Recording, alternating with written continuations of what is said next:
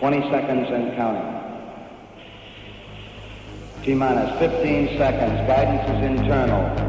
12, 11, 10, 9. Ignition sequence starts. 6, 5, 4, 3, 2, 1. First rule of Fight Club is Shut the fuck up, Donnie. you do not talk about Fight Club. This is the View Review Podcast. Take a big step back and literally fuck your own face! Who the fuck do you think you're talking to? You can't fight in here. This is the war room. Yippee-ki-yay, motherfucker. Turn it up! Turn it up! Velkommen til The View Review Podcast, episode 96 A Year in Review. Jeg er som altid din vært Kuno, og jeg er her sammen med Fluernes Herre, MC Fluen, også bare kaldt for Fluen. Jamen, øh, velkommen til. Med er også Tony T, også bare kaldt for Tieren. Hello again, boys. Ja, vi er jo kommet til en af de episoder, jeg glæder mig mest til i løbet af året, nemlig når vi skal kigge på det forgangne år. Og det, øh, jeg kan ikke huske, om det er anden eller tredje gang, at vi har skudt det her til, øh, til vores april-episode, for at vi lige får chancen for at se lidt flere film tidligere. Har man... Øh, øh, har jeg i hvert fald ærget mig gul og grøn allerede i januar over, at vi i december havde lavet en øh, liste, og jeg slet ikke kunne stå ved den øh, bare et par uger efter. Så ved at skyde det på måneder her, så øh, forhåbentlig har vi fået set øh, lidt mere. Jeg er faktisk øh, ovenud tilfreds med min liste i år, dog jeg ikke kom helt i mål med alle de 22 øh, film, øh, jeg vil se eller 22, film for 22. Jeg tror, jeg kom op på øh, 99 film. Jeg ved ikke, om jeg lige skulle have nappet den sidste, jeg kom på 100. Jeg ved ikke, hvad, ved I, hvor mange I har været i? Nej, jeg kan sgu ikke huske det, men ikke, ikke så mange. Altså, jeg har virkelig haft det sløvt af 22 år. Altså. Men det er der lykkedes at lave en liste alligevel, så... Okay. Ja, ja. Vi, som jeg, jeg tror, jeg nævner det hver skræk eksempel, da Couch Killer kun har set 10 film. Ja, Og vi, og vi skal nævne 10 film. Det passer jo også perfekt, så skulle man jo bare dele det op i de kategorier, der var jo. ja. Det er rigtigt. det fungerede sikkert også godt nok. Sådan som vi plejer at gøre det her på øh, Year in Review, det er, at vi har valgt fem film hver, som vi kalder de fem bedste, og så de fem værste. Øh, der skal man lige tage det med et grænsalt, fordi i sidste ende er det jo, hvad vi har set. Øh, forstået på den måde, at hvad har man haft mulighed for at se, hvad har man haft tid til at se, hvad har man haft lyst til at se, og ud fra det af har man jo så valgt de fem, og de kriterier har jeg egentlig ladet det være op til drengene selv, hvordan de præcis tolker det, og også hvad er definerer en 22-film, og der har jeg valgt at sige, at det skal være en film, der har været tilgængelig i den bredeste forstand i 22. Så det vil sige, hvis det er en, der har har haft et, et, et festivalliv i 21, og måske har haft øh, premiere i Amerika i december 21, men først er kommet herover i 22, jamen så er det en 22-film. Øh, så, så så små sko går vi ikke i. Det er lige den bedste del af det. Den værste del, det er nok den, der er sådan mest kontroversiel, fordi det kan lige så godt være skuffelser. Så det vil sige, der kan være lavet en hej-film for øh, 35 kroner med de rigtige computereffekter nogensinde. Den burde måske ligge nummer et, men der er nogle film, man har set i løbet af år, som simpelthen bare har skuffet en så meget, at man synes, det var en, en grim oplevelse. Det mixer man selv op igen på sin øh, værste liste, hvordan man lige tolker det. Øh, eventuelt kan vi lige øh, knytte nogle ord til, hvorfor vi har valgt den, hvis det er, at, at det virker lidt sjovt. Jeg kan huske, at Fluen nogle gange har haft nogle film, hvor vi siger, den øh, sjovt, at den hører til der, men så har han haft et argument for, hvorfor at øh, den skulle være der, og så er det selvfølgelig helt i orden. Så det er, det er vores egen personlige lister, så derfor så kommer der også nogle sjove valg, og forhåbentlig kommer der også nogle, øh, nogle sjove diskussioner ud øh, af det. Vi har jo selvfølgelig droppet alt, der hedder, hvad vi ser frem til i det nye år, fordi vi er så langt inde i det, og det tog vi også øh, i vores øh, december øh, episode. Så der er en grund til at bruge øh, benzin på i dag.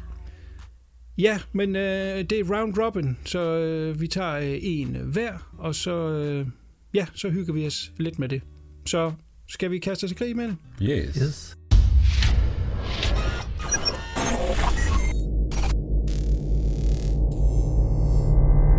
Five, Jeg glemte lige at sige uh, her i jinglen, at vi jo som uh, de foregående år også prøver at gætte hinandens nummer et. Det er bare ligesom en lille sjov uh, sidenote. Se om, om vi kender hinanden. Og det er jo nogle gange skudt langt forbi, og nogle gange rammer man de plet, så det må vi lige se. Øh, det tager vi løbende. Hvis vi undervejs nævner en film, som ikke er på vores første plads, som en af de andre har gættet som vores første, så øh, bekender man lige kulør der, så må vi se, hvem der er tilbage i opløbet til sidst. Yes. Ja, min nummer 5, det er Guillermo del Toro's Pinocchio. Som jeg var svært glad for, fordi at jeg elsker stop motion film. Øh, jeg synes, det var et lækkert mørkt take, han havde på, på den klassiske historie, som vi alle sammen kender. Øh, teknisk, fantastisk, øh, gode idéer, quirky karakterer, sådan rigtig Guillermo-agtig, som jeg godt kan lide det. Øh, ja, det, jeg synes, det, det er fedt, at sådan håndværk det bliver holdt i hævd. Og, øh, og det åbenbart også er stadigvæk er populært at lave det old school. Har du været i den en ekstra gang siden øh, du så den? Ja, jeg har set den to gange nu. Så ja. Den har vokset på mig igen. Så det er, jeg, jeg, jeg, jeg har, har gode, øh, kommer til at have gode minder om den og se den jævnligt, tror jeg. Det var faktisk en, jeg havde troet var lidt højere på din liste, Ja, hvis jeg skal være det. men øh, så må vi jo se, om du kan lure, hvad, hvad de andre er, jeg har på min liste. Men øh, det øh, er måske forudsigeligt, hvad der ligger øverst. Men øh, det må I jo se. Ja, det, det, det, det tænker jeg øh, måske kan gå øh, igen for os alle sammen. Jeg, jeg havde sådan lidt med min forhold til øh, 1, 2 og 3, at det var sådan, det, har- det har egentlig været lidt på dagsformen. Så at men nu lavede jeg listen for et par dage siden, så tænkte jeg, nu lader jeg det lige bundfalde, og så kigger jeg på den igen, inden vi optager, og jeg har det faktisk stadigvæk godt med det, men, men ja, det har, det har været et specielt år. Ingen tvivl om det.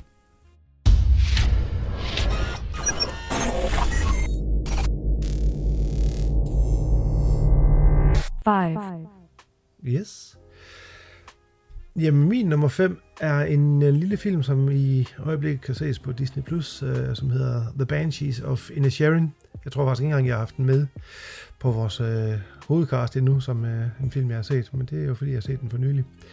Øh, det er Martin McDonough, som uh, instruerede blandt andet øh, en Bruges, som har lavet en lille fin film om de her to venner, som øh, finder sig selv i en, øh, ja, en eller anden form for krise. Øh, den ene af dem, spillet af Brendan Gleeson, øh, siger til sin ven, som så er spillet af Colin Farrell, at øh, han ikke længere vil være venner med ham, fordi han finder ham ufattelig kedelig, og alt det, han snakker om, det, om at beskæftige sig med, er ufattelig kedeligt. Nu skal jeg sige, at de bor på en lille ø ude for Irlands kysten, foregår i 1930'erne, tror jeg.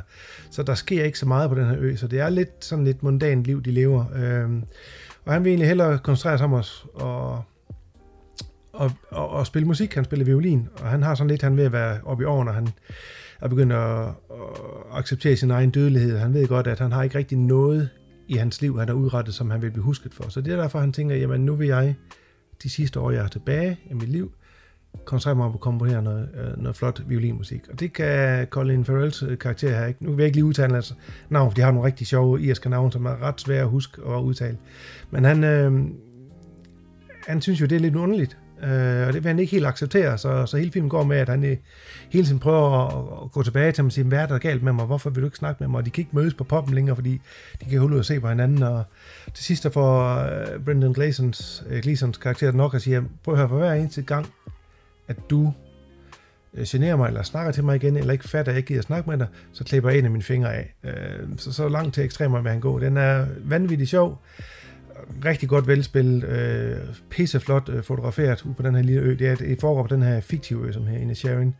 Og den har nogle temaer, som øh, foregår lidt om, omkring død og livslange øh, venskaber og sådan ting. Banshee, øh, titlen, eller ordet Banshees i titlen er det her irske øh, savn omkring de her dødelige, øh, eller figurer, som har, som skulle være en afskyelse af døden, og det er tit kvinder, ældre kvinder, skråstrej hekse, som man som afspiller det, øh, eller afspejler det. Det er der også med i den her, hun er sådan en, der ligesom er, er der hele tiden, og hvis der er et dødsfald, så er hun den første, der står der, og hun ligesom, hun overser hele den her krise, de er igennem. Hun står sådan tilbage i billedet hele tiden og overvåger, overvåger de to. Så man hele tiden, der er et eller andet underliggende, man lige skal lure, øh, og det synes jeg er virkelig fedt ved den. Øh, rigtig flot, og den er fantastisk velspillet, og sådan en rigtig hyggelig film.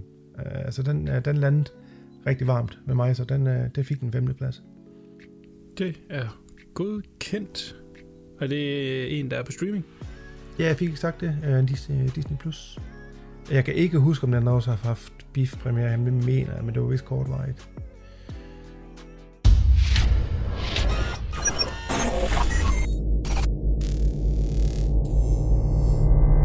Five. Ja, jeg har valgt øh, lidt at bryde formen og være slem. Jeg har taget en en miniserie med, eller en, en limited series. Øh, det, det, det er jo praktisk talt film i dag, det er jo ikke ligesom i gamle dage. Det er jo ikke, fordi jeg har taget øh, det aldrig med. The English, som er en øh, Prime Original, tror jeg, de kalder det, men øh, det er vist Prime, der har øh, samlet en engelsk tv-serie op. Den her helt fantastiske øh, Øh, serie om den her engelske kvinde, som rejser til det vilde vesten for at hævne hendes søns død.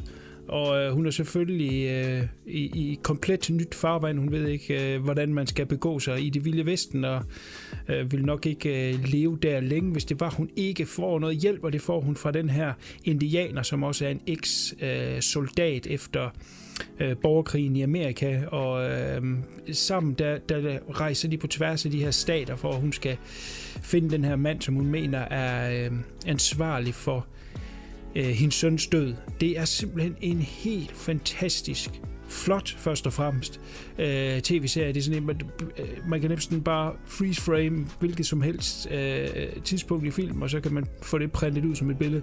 Den er så lækker skudt, rigtig lækker teknisk, selvom at den er engelsk, quote unquote, så er, føles den som øh, øh, altså god gammel western øh, stadigvæk med masser af nye øh, ting, fordi den ser så visuelt øh, moderne ud. Øh, enkelte gange er der noget moderne musik. Jeg kan huske, det nævnte jeg også, da jeg anmeldte den, at det kunne jeg måske godt have været for uden, men generelt er musikken god deri. Konstant spændende og underholdende, og den holder også nogle kort øh, tæt ind til kroppen, så vi får nogle surprises undervejs, og så er der bare fantastisk øh, skuespille alle, der er med. Den engelske kvinde er spillet af Emily Blunt, og hun øh, hyrer så den her indianer, der hedder Taskay Spencer, og jeg har ikke set ham før, men han har åbenbart været med i nogle ting, jeg har set før. Ikke lagt mærke til ham, men her i er han simpelthen bare øh, nærmest øh, guld værd. Og så den her øh, mand, de jager, som er et, øh, sådan et ekstremt sick fuck, uh, spillet af Rafe Spall, som jeg tidligere har set som sådan en... Uh, sådan lidt en Hugh Grant-type fra 90'erne Det, det er sådan lidt, jeg vil se ham normalt. Men han er begyndt at dukke op i nogle film, hvor han kan noget, viser lidt mere kant. Og i den her, der er han virkelig, virkelig... Øh, øh, altså, en, en sick fuck, jeg spiller rigtig, rigtig godt. Og derudover så er der den her Serif, der står sådan lidt ude på sidelinjen, halvkorrupt spil af Steven Rea jeg har lyst til at se den med det samme. Jeg var færdig med at se den, og, og den ligger på Prime til at se, men jeg skyndte mig at købe den på uh, Blu-ray, fordi man ved fandme aldrig, om de lige pludselig trækker uh, stikket på tv-serier, selvom vi kalder dem originals nu om dagen. Den vil jeg have, og nu sidder jeg og snakker om den, men nu har jeg lyst til at uh, sætte uh, podcasten på pause, og så løbe ned og se den, fordi den, den simpelthen var så fed, og så uh, inspirerende og dragende. Noget western tv-serier kan nogle gange godt blive lidt lang i spyttet, fordi at de har det store scope, og vi skal køre i det langsomme tempo. Det virker på film. Det er ikke altid, jeg synes, det kan translates over til tv-serier, uden at det bliver for tungt på en eller anden måde. Men her der rammer de den bare helt perfekt, også fordi det er sådan lidt en, en skæv historie. Så øh, kæmpe recommend øh, til The English, som sagt, ligger på Prime. Jeg ved ikke, om nogle af drengene har været der. Ikke endnu, desværre. Den står på den uendelige, uendelige to-do-liste. Lektiebogen, ja. Ja. det er listen, der aldrig bliver kortere. Mm. Præcis. Ja, men øh, prøv at tjekke nu. Det skal være et kæmpe recommend herfra. Den er instrueret af en mand, der hedder Hugo Blick, og øh, det er faktisk hans debutfilm. Han har tidligere kun instrueret øh, engelske tv-serier af lidt variabel kvalitet. Øh, det, det, det er jo ikke lige ud fra, fra hans filmografi, man kunne se, at han kunne brage ind på den, på den store scene med den her. Jeg er meget spændt på, hvad han kommer med fremadrettet. Hvad øh, koster den på, på Blu-ray? Åh, oh, penge. Jeg kan okay. ikke huske det. Okay, shit. Og det ved jeg ikke, jeg gider så. Nej, så, så skal vi ikke have den. Nej. Nej, men det er ikke nogen... Øh, det er ikke nogen... Øh, altså, for den mængde timer, du får af underholdning, og den måske koster 150 øh, køb, vil du gå ind på øh, Amazon UK, der er sikkert en, der sælger den brugt til en øh, flad Ja, jeg tænker, at det er sådan 20, 20, 20 pund eller sådan noget, måske. De plejer at ligge i. Det tror jeg ikke engang. Ja, okay. 4, Jamen, så kører jeg på med Prey, som man også kan se på Disney+. Plus. Og øh, efter lang tørke med utrolig dårlige Predator sequels, så kom den her prequel sidste år. Øh, og tog lidt fusen på mig, og jeg havde nærmest ikke hørt om den, før den lå på Disney+. Plus. Og så så jeg den, og så synes jeg, at der var- kommet ny glæde og øh, opfindsomhed tilbage i det franchise ved at lave et prequel. Sat tilbage i den her tid hvor med pelsjæger og indianer og sådan, det, det synes jeg var genialt. Også det med, at, at så det er basics og, og, og snuhed, man skal bruge for at overvinde den her Predator, som har, har laserguns og x-ray vis- vision og alt muligt andet. Jeg synes, det var meget vellykket. Jeg har dog ikke fået set den med, med på indiansk, eller hvad fanden man skal kalde det, øh, som er blevet dobblet til os, som jeg hører skulle være en rigtig fed oplevelse. Comanche. Jeg vidste simpelthen ikke, da jeg så den, at der var alternative lydspor, man kunne vælge, men øh, det må jeg have til gode til en anden gang. Men igen, jeg synes, der var, der var kommet liv i den igen, og åbnede dørene for uendelig mange sequels, prequels, what have you, med alle fans, der er også allerede begyndt at sige, "Jamen, sæt den også i, i samurai-tiden, og sæt den i dit og dat, st- i stenalderen, eller et eller andet. Så, så der, kunne være, der kunne være mange sjove twist på den der. Øh, og det synes jeg er fedt, fordi at de der Alien vs. Predator film er jo lige til at lukke op og skide i, og de efterfølgende Predators og The Predator var jo decideret dårlige. Så øh, jeg synes, det er dejligt, og jeg synes også, at hun spillede godt hende hovedrollenhaveren, og en, øh, en, god, en god skuespiller hun også, og øh, ja, jeg synes bare, der var, der var gang i den. Jeg ved, at Fluen han var ikke så pjattet med den, fordi han synes, at var det, var det bjørnen der, der var mega magert lavet. Nej, øh, det var vist- som, som, vist du, som alt, du ikke kunne øh, se igennem fingrene med. Alt dyreliv, der var CGI lavet, det var grimt. Jamen, jeg har også selv sagt, at jeg vil da godt give den en chance mere øh, og se ja. den igen. Men der er ikke på nogen af mine lister, kan jeg sige. Indrømme, Nej, nej, nej. Indrømme. Men, øh, og det skal lige siges, at det der med, med Comanche øh, lydspor, der, det fik jeg også, også, vi fik nævnt på vores cast, at det er vist en dobling, og det, der giver jo rygter om, det var indspillet i to øh, sprog, men det er så ikke Ja. ja. tilfældet. Det er, det er en Nej. dobbling. Ja. Ja, jeg synes, det fungerer fint med den engelske tale, det må jeg sige. Men øh, det skulle give noget ekstra post over folk, hvis det var Comanche. Men, øh, Det er lidt ligesom at se en Hongkong-film, fordi, øh, Øh, som Fluen rigtig nok sagde, så var der rygter om, at de havde optaget hver eneste scene to gange. Så altså, når du gik ind og valgte, at du ville se film, så gik den simpelthen ind og afspillede Comanche version. Og hvis du valgte den engelske, så var det den engelske version. Og det, det så viste sig til allersidst, jo, var jo så, at de har taget den, den ringeste løsning. Men det har været sejt i presse, pressemateriale at skrive, vi har lavet den første Comanche-film. Men de snakker engelsk, og deres mundbevægelser er engelsk. Så har de prøvet bagefter at finde nogle... Altså, nu ved jeg ikke, hvor stort det Comanche-sport er, men de har prøvet at få det til at passe nogenlunde, men det er ligesom at se en Hongkong-film, fordi mundbevægelserne passer simpelthen ikke. Så det er rigtig, stemningen er der, når du ser det med Comanche, men altså, jeg vil anbefale, at man ser den på engelsk, fordi det andet, det bliver sgu lidt gør og gokke. Det er fint nok, når det er Hongkong, men, men det ser lidt dumt ud her. Så ligesom Reptilicus, hvor det, det var så det, vi havde håbet på, at der var sket i Prey. Hvor de uh, tog- den både på tysk og engelsk, tror jeg det var. Ja. Jeg kan godt lide, at du uh, sidesteppede meget fint udenom, at du uh, synes, at pigen hun var lækker. Det må ja. du altså godt sige her på. Det var virkelig... Øh, Ja, hun er, var, var, var pæn at kigge på, det må man sige. Bestemt. Jamen, jeg vil gerne klappe i mine hænder, øh, Tony T. Jeg, jeg stoppede selv op ved den, da jeg kiggede igennem, øh, hvad jeg har set igennem året, fordi jeg synes også, den har fortjent en lille, en lille indianerfjer i hatten, fordi at jeg synes, den kom med noget nyt og, og puster en masse liv ind i, som du selv siger, øh, et, et lidt dødt øh, franchise, og, øh, og jeg fandt den også øh, sindssygt underholdende, og glæder mig faktisk til at se den igen det der med de der effekter der, altså jeg, det, det må jeg jo lægge mærke til, når jeg ser den øh, anden gang, men det var absolut ikke noget, der var en dealbreaker for mig, hvis, hvis jeg overhovedet har lagt mærke til det. Det husker jeg ikke umiddelbart, at jeg gjorde.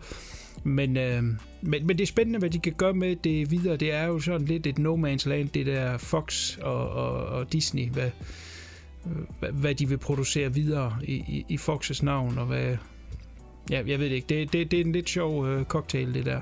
Men i det mindste fik vi den, og, øh, og, og det er jeg super glad for. 4, Jamen, min nummer 4 var faktisk en film, jeg var lidt øh, lunken på. Første gang, jeg omtalte den på castet. Øh, det er simpelthen The Northman.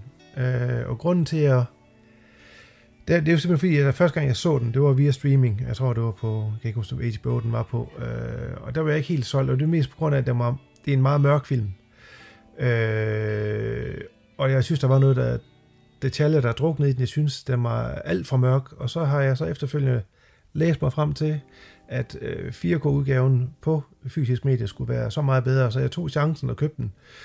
Og så efterfølgende set den igen øh, på 4K Blu-ray, og der er det en helt anden sag. Så har den også nået ligesom at, at, at vokse lidt på mig efter, efterhånden. Øhm, kvaliteten den er altså bare så meget bedre. Øh, det samme problem var der med The Batman, kan jeg huske, øh, som også var rigtig, rigtig mørk på streaming, men på fysisk medie var det lidt en anden film at se på. Det er lidt sjovt, at de ikke kan, bare nogenlunde kan matche, når det er på streaming, men det har sikkert noget at gøre med båndbredde og sådan noget der. Never mind. Det er øh, som sagt en film, der har vokset på mig, og, og derfor kom på listen øh, Robert Eggers. Han er jo en mand, der, der forstår film, og han er også i den grad en mand, der forstår at opbygge en stemning, og det gør han også øh, rigtig godt i den her. Det er jo efter sine øh, efter, efter, ekstra materiale, der er der på, er der en masse øh, interviews med en masse production designer og producers øh, rundt omkring, og de siger, at det er den øh, attention to detail, de har haft i arkitektur i hele den verden. Øh, det- der er meget lidt er dokumenteret øh, fra vikingetiden. Det er noget fra man, ting, man har fundet, rester og, og ting og sager, så det er sådan lidt igen på gefyl, men det er nede helt små detaljer, som en tråd, der er blevet brugt til at sy i en kostume, hvor han kommer ind i kostymerummet og siger, nej, den der tråd, det var ikke noget, man brugte i den tid, det er fra en anden århundrede. Find lige noget, der ligner mere om det. Ikke? Altså, det er sådan noget, som normale mennesker ikke vi nogensinde kunne se på en film, men han er gået så meget op i detaljer på det her, så det her er sådan et kæmpe kærlighedsprojekt. Og det kan man se, fordi ja, det ligner virkelig en, en ægte vikingfilm, hvis man kan sige på en måde. Det, det er ikke noget, man har set før med, med, med den slags detaljer, der er i den her film. Det er, øhm, det er en meget mørk, og det er en meget dyster, og det er så lidt en slowburn film, øhm, som så har et fantastisk flot tredje akt. Øh, den handler kort om den her Prince Amleth, som er lige på trapperne til, øh, til at blive en voksen mand, øh, da hans far øh, bliver brutalt myrdet af hans onkel, som så samtidig kidnapper hans mor, og så 20 år senere, der er han så på en øh, mission øh, for at redde sin mor og få dræbt, dræbt sin onkel, og derved få, få hævnet hans far. Den er flot filmet, har et sindssygt godt score, øh, sådan noget nordisk vikingemusik, rigtig, rigtig lækkert, og ganske udmærkede præstationer af både Alexander Skarsgård og Nicole Kidman og Claes Bang, som jeg normalt ikke er glad for at gøre det faktisk skide godt i den her film. Og William Dafoe har også en, en mindre rolle her. Øh, super, super, super godt spillet. Øh, den er simpelthen vokset på en film, og det er så en, man bare skal se, øh, sidde og se i mørket, og så øh, fyre op for lyden. Den er øh, i min bog helt fantastisk. Øh, så den øh, fik faktisk en plads efter anden gang, jeg har set den. Så vok- voksede den lidt på mig. Det, det har altså noget at sige, om det er streaming eller øh, fysisk medie, man ser nogle af de her titler på. Især dem, der er sådan lidt mere mørkskudt. Øhm, så det er jeg glad for, at jeg gjorde. Jeg synes jo, du var lidt en røv. ja, og, og det indrømmer jeg. Det startede jeg også med at sige. Jeg så den jo ikke i den længste tid, fordi at øh, den havde fået en overhaling Mm. øh, af, af en vis øh, fluen. Så øh, den overraskede mig kraftigt. Altså Mm. lad os sige det på den måde. Havde du nu givet den en god anmeldelse, ville jeg stadig have været op Ja. på den store klinge, men når jeg kom helt fra baghjul af, at det her, det er vist noget, bare noget pjat. Og jeg tror faktisk, jeg satte den lidt på som en... Øh, som en baggrundsfiller, mens jeg egentlig Mm. var ved at lave noget andet, men blev lynhurtigt fænget. Ja. Øh, jeg har så kun set den på streaming, men den står på ønskesedlen, fordi du har ret, det, man kan godt se komprimeringerne og sådan noget der, når det er så mørkt, og der er et bål, eller Ja, en, en, en øh, himmel og sådan noget der, så begynder det at crush helt vildt. Altså, det, det kan det simpelthen ikke. Jeg synes også, det var en fantastisk film. Øh, hvilket jeg egentlig også havde forventet på forhånd, så jeg var lidt skuffet, da jeg hørte øh, så dårligt dårlig Ja, jamen, det beklager jeg, men øh, jeg har ikke været in the right mind åbenbart, da jeg så den. Øh, så, altså, den, det var en helt anden film, da jeg så den anden gang. Den er på min boblerliste, kan jeg afsløre. Okay. Den, jeg skal nok lige se den en gang mere også, før den ville kunne snige sig ind, hvis, hvis den nu engang gjorde det. Ja. Godt. Den var på listen, tieren. Ja, også det. Så blev den endnu længere, Yep. som man siger. four, Nå, nu skal vi øh, skifte spor, både i forhold til The Northman, men også i forhold til den forrige film, jeg havde. Det her er simpelthen så lækker og dejlig en livsbekræftende film, at man er helt høj bagefter, og man bliver så glad i låt. Som øh, den gode gamle CK altid sagde, det er en film, man kan hygge sig med. Ja, det skal jeg sige, dask man da lige lov for. Det her er en lille bitte engelsk film, der hedder Brian and Charles, som kører på Prime. Fantastisk film, 90 minutter, fortæller sin historie så perfekt, og så videre i sporet. Det er et kæmpe recommend herfra. Det er en form for øh, pseudo-dokumentar om den her mand, der bor i den her lille bitte engelske by. Øh, jeg føler sådan lidt måske, uden at de nævner, at det har noget med corona at gøre, men han, han bliver sådan interviewet løbende. Og han fortæller så, at han, øh, han er sådan meget ensom, og han ser ikke så mange mennesker, så han, han går egentlig bare lidt og tuller for sig selv, og så opfinder han ting, som han sådan synes, verden mangler. Og jeg kan så afsløre her, at det er det værste lort, han øh, opfinder, og halvdelen af det, det virker ikke, og øh, er meget primitivt lavt, men han har ligesom hjertet i det. For eksempel på et tidspunkt siger han, jeg vil egentlig godt øh, Øh, opfinde øh, et flyvende ur, så når folk de går ned i byen og tænker, hvad er klokken, så kan de bare kigge op i himlen, og så er det et ur. Og så øh, laver han sådan en cykel om til med vinger, og så den kan komme op og flyve, og så binder han sådan et kæmpe kugur på med viseren nedad, og så er det så meningen, at den skal kunne flyve. Det kan han så selvfølgelig ikke, og den bryder en dag i brand, når han prøver at slukke den, og det er det pisse sjovt. Øh, og han sætter sig lige pludselig for, at han vil bygge en robot. Fordi det kunne da egentlig være smart at have en robot, der kunne gå og hjælpe ham med at bære tunge ting, og altså noget, der har lidt selskab. Så han bygger en robot blandt andet ud af en vaskemaskine, som er kroppen. Han finder et øh, mannequin-hoved, der kun har et øje, og øh, bygger nogle ben til, og så laver han den her robot, og det bliver sådan sat op til det helt store spændende. Han fortæller jo så i det her interviewdel her, hvordan han glæder sig til at få den her robot. Og så skal han så tænde den, og så virker den ikke. Og han er sådan en, en glad, godt menneske, ham med Brian, så han siger bare, Nå, jamen det er der nok at ved. Nogle gange så virker ting, andre gange virker det ikke. Uh, on to the next thing. Han skal så ned i byen og handle, og da han kommer tilbage, så er den her robot så kommet til live og står ude i hans have. Og øh, den er så overraskende øh, velfungerende i forhold til, hvad hans øh, opfindelser normalt er. Den kan jo blandt andet så snakke og har en intelligens, og øh, tager øh, om natten, mens han sover, der har han, den her robot så læst en hel ordbog og kan lige pludselig snakke ret øh, udviklet og siger, at den vil hedde Charles, og de bliver så bedste venner, og Charles er så sød en robot, og den hygger sig, og den elsker at spise roer og sidder og se tv, og, og, og de hygger sig simpelthen sådan, og Brian han er så glad for, at han har fået den her allerbedste ven, men samtidig er han også mega nervøs for, om omverdenen er klar til Charles, og han vil derfor aldrig have ham med ned i byen. Men Charles er jo ligesom et lille barn, som bliver ældre og ældre, og lige pludselig gerne vil ud og udforske verden, og det er jo så der, der begynder at komme noget drama i filmen, da byens bully øh, får øje på den her robot og gerne vil have den. Den er simpelthen så hjertevarm, så stinkende sjov, og så de her to karakterer, Brian og Charles, øh, henholdsvis spillet af David Earl, som spiller opfinderen her, og så ham, der ligger stemme til, og muligvis også er inde i robotten, Chris Howard, og det er de to, der har skrevet den, og så er det en øh, debuterende instruktør, der hedder Jim Archer.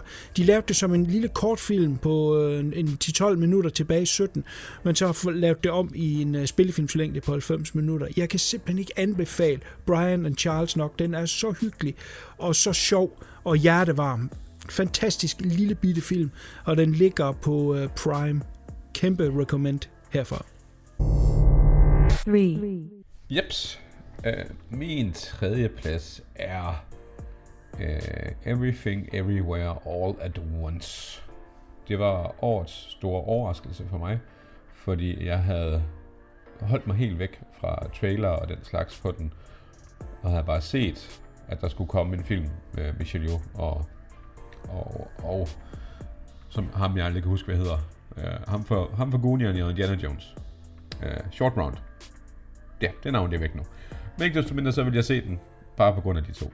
Og det var... Uh, og det er muligvis også en bedre film end min, min uh, første og anden plads, men, uh, men jeg synes, den passer meget godt ind her på tredje pladsen. Men fantastisk underholdende, og med dejlige budskaber, og åndssvagt sjov mange gange, og langt ude i rigtig mange scener, og vedkommende og rørende i lige så mange andre. Jeg synes simpelthen, det har været årets feel good film for mig. Øh, jamen, alle de priser, de har vundet, og al den hæder, de har fået for den film, er, er fuldt fortjent. Øh, der er mange sjove historier bag, bag om kameraet, også med, med klipperen, som øh, aldrig havde klippet en film før, og havde siddet og lært det på YouTube, og har fået så meget ros af hedder igennem det, for, for at lave skal sige, en, en kæmpe Hollywood-film på, på et meget lille budget. Øh, og ja, en af yndlingsscenerne måske for mig i år er The buttplug-scenen deri, som er helt åndssvagt sjov og fantastisk. Øh, ja, det, den, det er sådan en, jeg kan blive ved med at se igen, tror jeg. Jeg har kun set den en gang indtil videre, men jeg tror, det er sådan en... Det er i hvert fald en gang om året, eller måske hver halvår, jeg skal begynde at se den, fordi den var ganske fantastisk. Ki Hyu Kwan, kan jeg så lige sige hernede. Han havde bare short round for. Det, ja, det, det, det bliver en, jeg også skal ud og investere i på fysisk medie, er jeg ret sikker på. Det kan du roligt gøre. Ja. Jeg er desværre ude på din nummer 1, Tony Tees. Uff. Ja. Ja. Så nu er jeg spændt på, hvad du har der. Reptilicus. Reptilicus, ja. 3, Jamen, den her er jo sådan lidt en sjov på min tredje, fordi øh, nogen sagt til mig, at inden jeg satte mig til at se den her film, at den skulle ende på min liste, så havde jeg nok sagt, at du er da sindssyg, det kommer ikke til at ske. Men jeg har faktisk uh, Clerks 3 som uh, nummer 3 på min film, uh, på min bedste liste. Det er jo egentlig en lille film, som jeg egentlig ikke havde de store, eller jeg havde faktisk ikke rigtig nogen forventninger til den. Øh, fordi jeg fandt, da Clerks 1'eren og 2'eren ganske sjove og underholdende. 1'eren mest, synes jeg, men øh, øh, Kevin Smith, synes jeg, har begået en lidt mindre genistreg med den her film, som øh, fint afrunder den her Clerks-univers, øh, som vi kender det. Den er, for mig var den i hvert fald sjov, den var rørende, og det er jo en meget personlig film. Det har jo alt det her, det har vi jo været inde på i vores hovedcast, så vi ikke dvæle for meget ved det. Øh, Det er jo en meget personlig film for Kevin Smith, da han øh, jo næsten mistede liv til et alvorligt hjerteanfald, og det er også et af filmens helt store alvorlige emner, det her med øh, sygdom og, og, og hjerteanfald. Det, det er altså noget, man kan dø af. Øh, jeg, og jeg sagde til sidst, øh, da filmen var over, sådan helt øh, uh, sådan let og rørt, og det sker rigtig sjældent, når jeg ser film, så jeg synes, øh, jeg synes, den havde det hele. Jeg synes, den havde god, øh, god, god humor. Ikke sådan så sjov som de andre to, men det er lidt mere alvorlig film, som sagt. Øh, gode præstationer af alle, alle de tilbagevendende karakterer, og jeg synes, den afrunder hele det her Clerks-univers øh, ganske fint. Så det var simpelthen en øh, egentlig helt stor overraskelse for mig, for jeg havde ingen forventninger til den overhovedet, og alligevel så sad jeg bagefter og blev ved med at tænke på den, øh, og det har jeg gjort lige siden, øh, at den er egentlig godt snart set igen. Så den, øh, den øh, gav mig et godt indtryk. Så derfor får den en øh, tredjeplads. Jeg, jeg så den også her for nylig, og jeg vil skulle sige, den, den var ikke rigtig oppe i, i at ringe for mig. Jeg er ellers kæmpe Kevin Smith-fan, øh, men øh, jeg, jeg synes sgu ikke rigtig... Jeg var glad for, at jeg så den, og synes, den var god, men jeg synes godt nok, at det, at, at, at det er nærmest som om, at de to øh, hovedpersoner, der er blevet dårligere til skuespil, i hvert fald i nogle af scenerne falder de helt igennem, og andre, der er de helt dragende og betagende at se på. Jeg synes, det er meget ujævnt, deres, øh, deres skuespil deri. Hmm. Og så... Altså, der er det lige, lige omvendt, at jeg synes, de gjorde det rigtig godt. Men altså, Ja. okay. Der er vi jo Ja, bare men det er jo så også en omstændighed, når man ser filmen, ligesom du, du også skifter mening med Ja. Norseman, så kan det også være, Ja, at jeg præcis. skifter mening, når jeg ser den igen. Fordi jeg er sgu fan af, af hans øh, universer.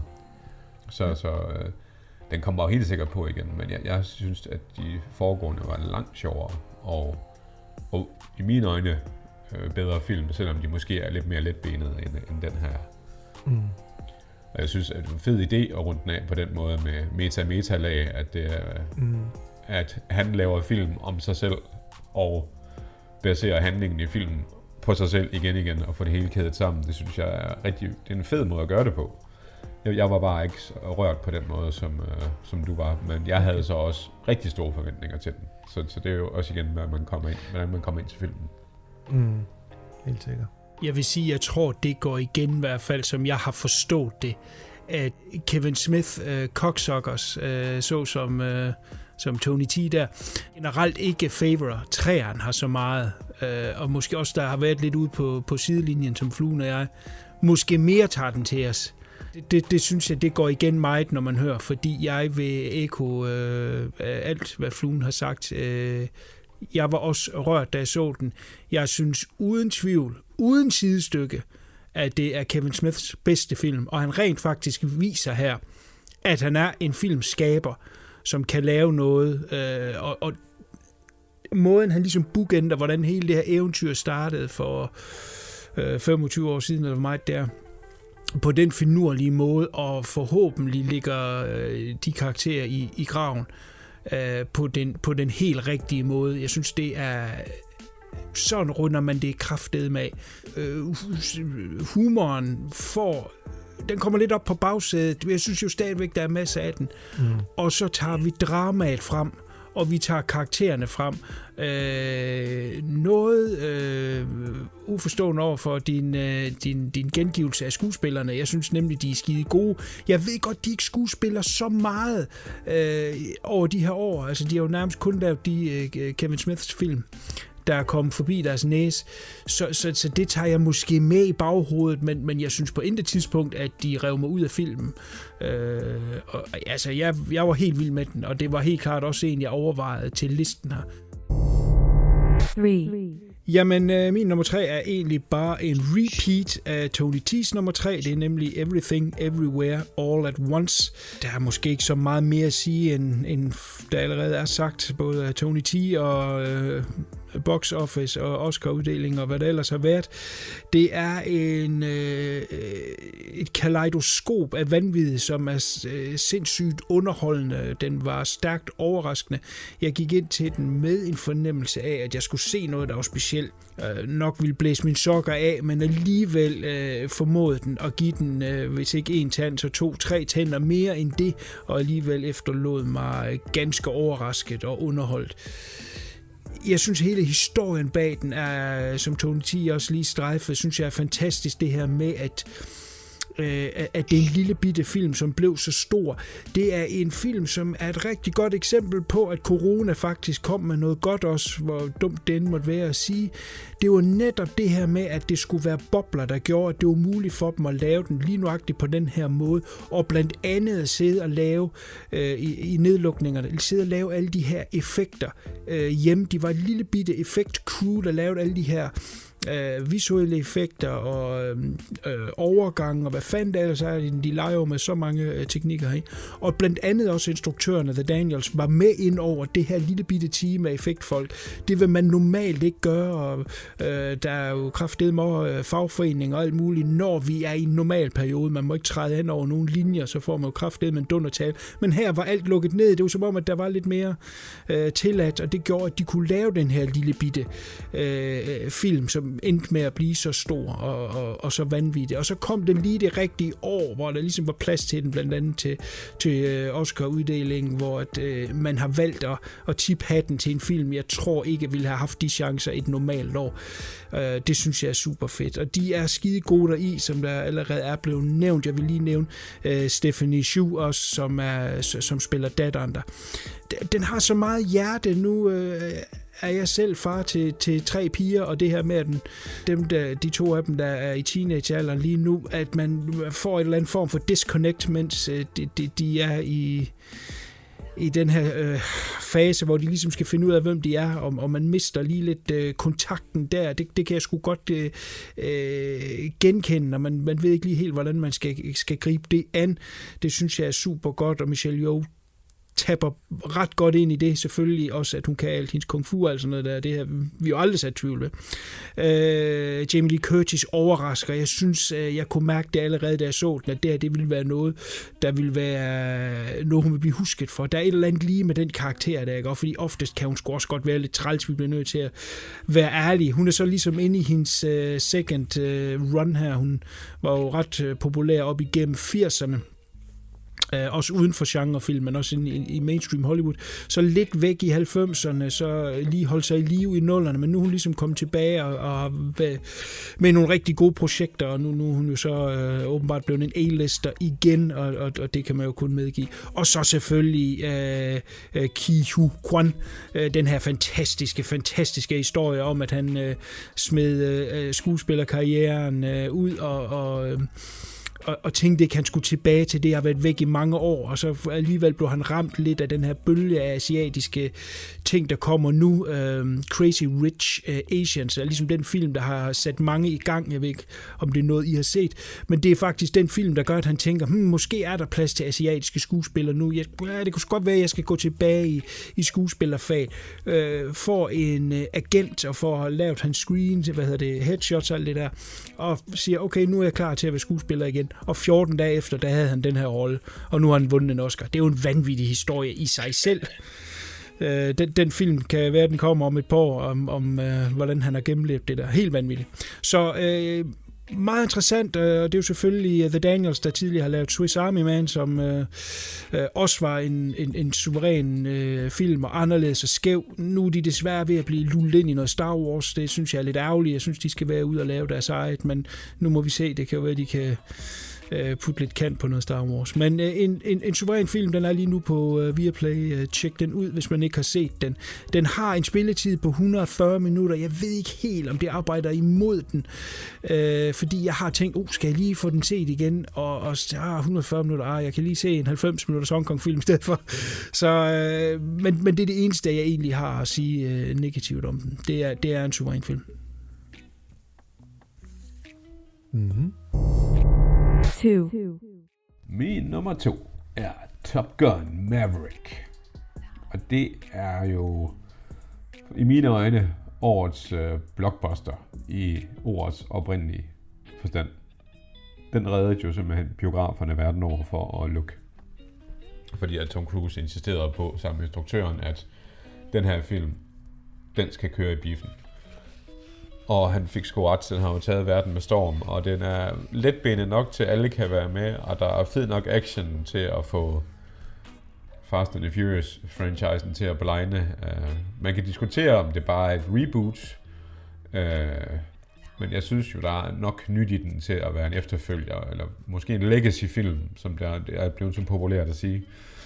Uh, men altså, man bliver investeret i de her karakterer, som skal på den her tophemmelige mission, hvor Tom Cruise han skal instruere dem i, hvordan man, man flyver et fly, øh, uden at ødelægge det, eller hvad fanden nu det er helt præcis. Det er egentlig også underordnet.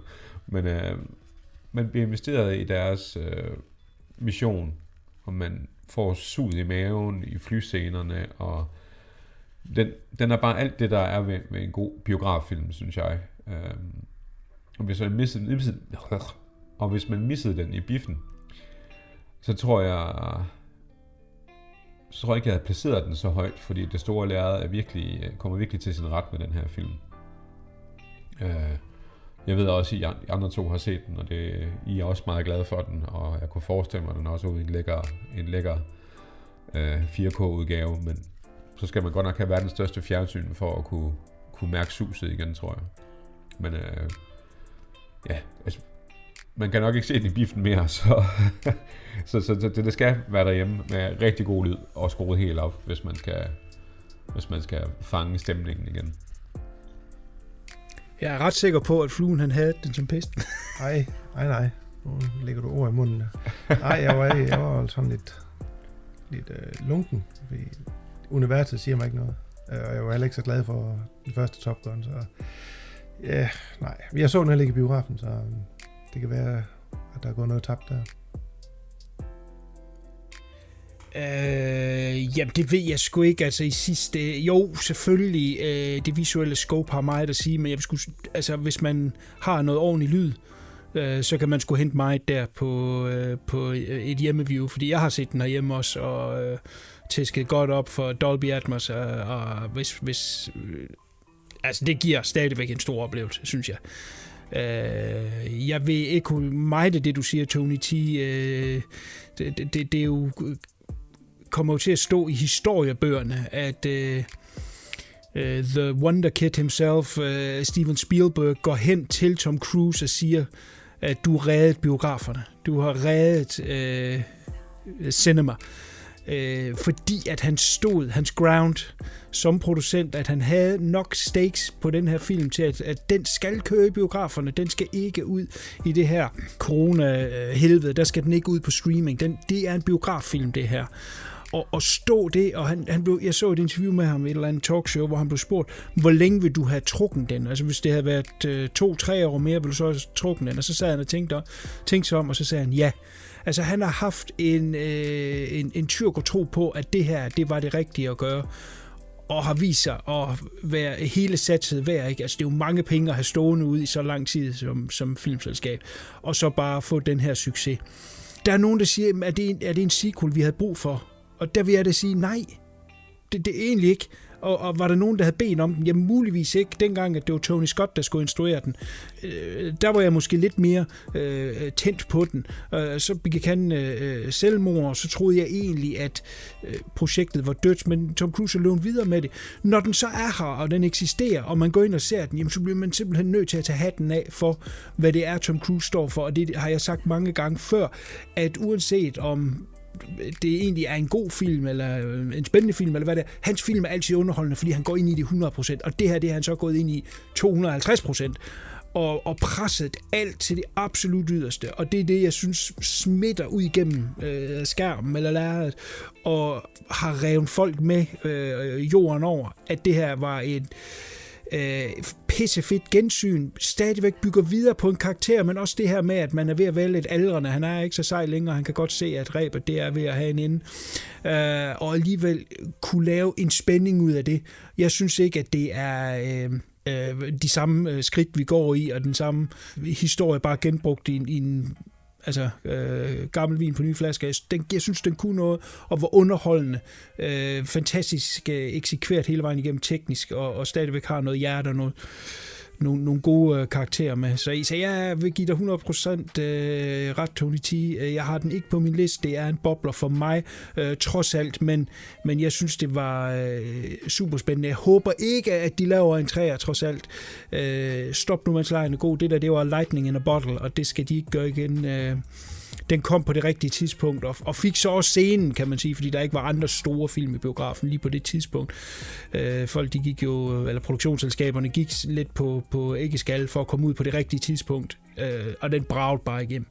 Så øh, kæmpe respekt til, til Tom Cruise, som vi må så også sige nu faktisk meget symbolsk med, at det var Spielberg, der sagde det. Han har jo tidligere været mand, der ligesom styrede Hollywood, men hans film kom jo ud øh, under corona på streaming, ikke? Øh, West Side Story fik jo en, en noget øh, sørgelig release, og, og ingen rigtig lå mærke til den. Øh, havde det været de normale øh, biograftider, så havde den jo fået et kæmpe boost. Øh, den kom ud, og der var ikke rigtig nogen, der lå mærke til den, og jeg ved ikke, om han har stået på, at den skulle i biografen eller ej, men det kom den i hvert fald øh, ikke.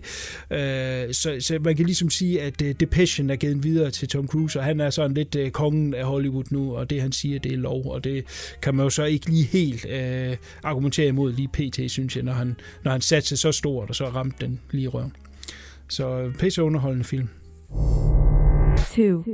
Jamen, øh, min nummer to øh, har I jo allerede begge to været igennem, så den tænker jeg ikke vi skal bruge for meget tid på, det var så Everything Everywhere All At Once. Og igen, jeg kan jo kun give jer ret i alt I jeg har sagt. Jeg synes, det er helt fantastisk, at så lille et crew har kunne formået at, at få stable en, ben, eller, stable en film på benene, der skrabede var det syv Oscars hjem, så det er jo i sig selv er en beundringsværdig øh, øh, ting at gøre. Øh, du, du snakker om, Tian, at Edison øh, ikke har klippet, rigtig klippet film før. Det samme med deres VFX-hold, de bestod af, hvad var det, syv dedikerede personer, ikke? Og flere af dem også bare var selvlært via videoer fra internet og sådan noget. Så det viser jo bare, at, at passion og dedikation, det kan altså skaffe Oscars på hylden, og det, det synes jeg er fuldt fortjent. Øh, også på grund af, ja, også med Michelle Yeoh, ikke, øh, som spiller godt deri, og også fortjener en Oscar for det, så, så det var også en af de film, der, man gik ind til ikke rigtig vidste, hvad var man havde set traileren, og tænkte, det ser sgu underligt det der, men alligevel lidt dragende, og så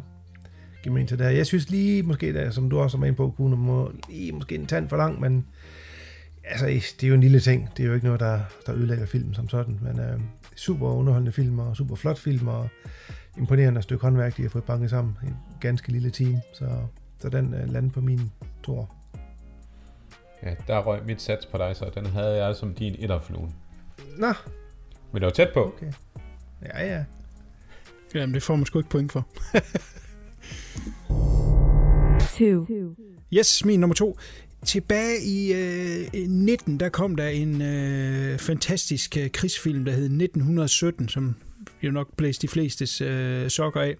Men hvis man synes, den var imponerende, så skulle man bare se, hvad der skete i 1918 i All Quiet on the Western Front, som er den her tyske krigsfilm, som er solgt som en Netflix original, men øh, det der er absolut intet Netflix over den. Det er øh, måske deres øh, sådan fineste episke film, øh, der er blevet produceret. Fantastisk øh, film om den her gruppe unge mænd under øh, Første Verdenskrig.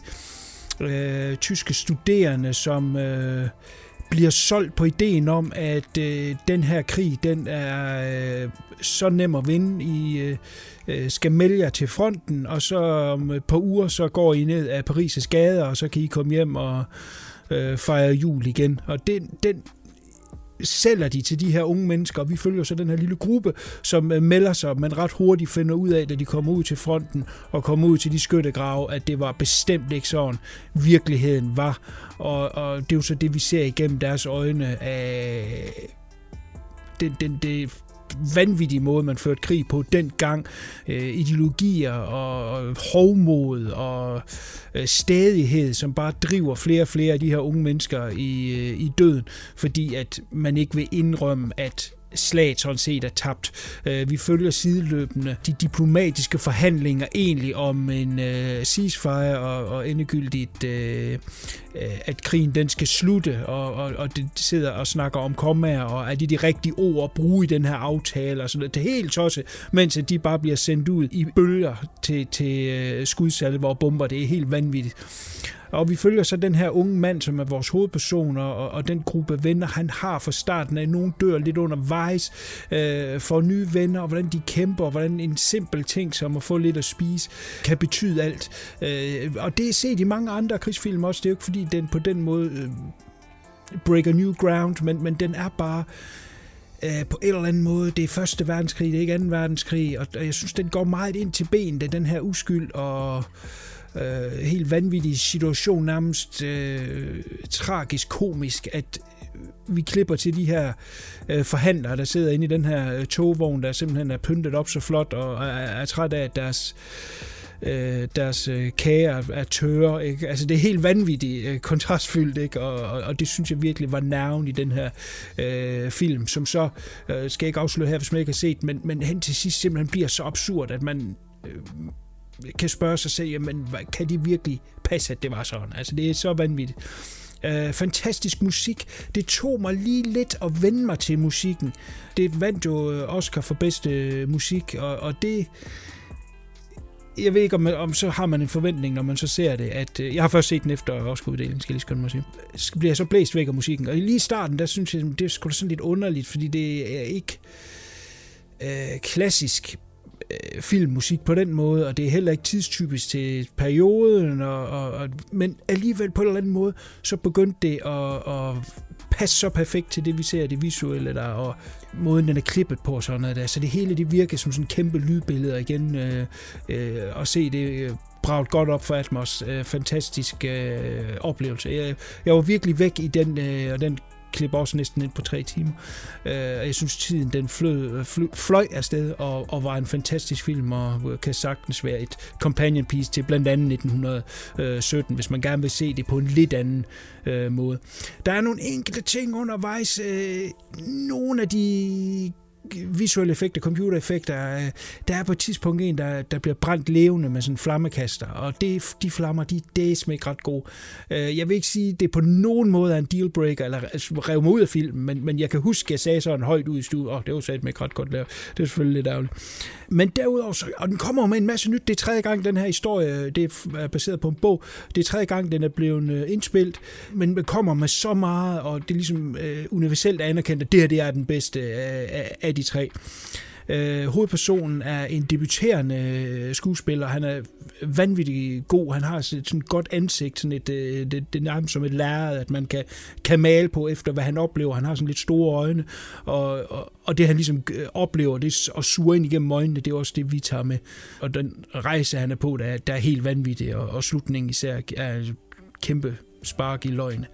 Så øh, et, et recommend, man skal ikke være bange for at se en tre timer tysk film, det, det kan man sagtens. Jeg så den sammen med min øh, 13-årige datter, og hun var, var mindst lige så betaget af den, som jeg var. Så øh, øh, en, en fantastisk lille film, og jeg vil sige sådan den første rigtige klassiker, som, som Netflix har, har produceret, selvom at de har haft andre store instruktører på, som Scorsese og sådan noget der. Så, øh, så den her, det er, øh, det, det er en af de, af de store, som vi vil forhåbentlig huske. Og jeg håber selv, at det er noget Netflix, at det kommer ud i en eller anden vanvittig 4K-udgave, for det er den bestemt øh, fortjent.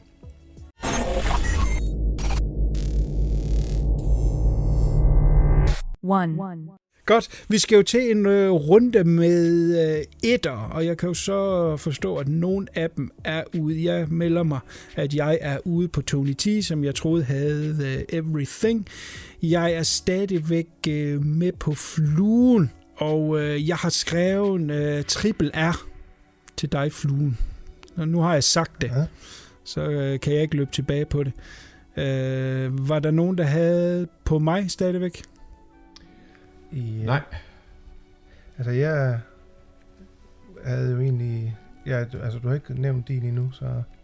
Altså, jeg havde sådan lidt på fornemmeren, at du havde, var glad for Top Gun, men alligevel troede jeg ikke, at den kom på listen, og det gjorde den heller ikke, men uh, jeg har skudt på Elvis. Jamen, vi må se. Den er jo ikke blevet nævnt i hvert fald. Ja, jeg, jeg havde, du nævnt selv, øh, at det hedder Kuno Top Gun Maverick som din bobler. Ja, den havde jeg godt, den havde jeg sat på som, øh, som din etter. Okay.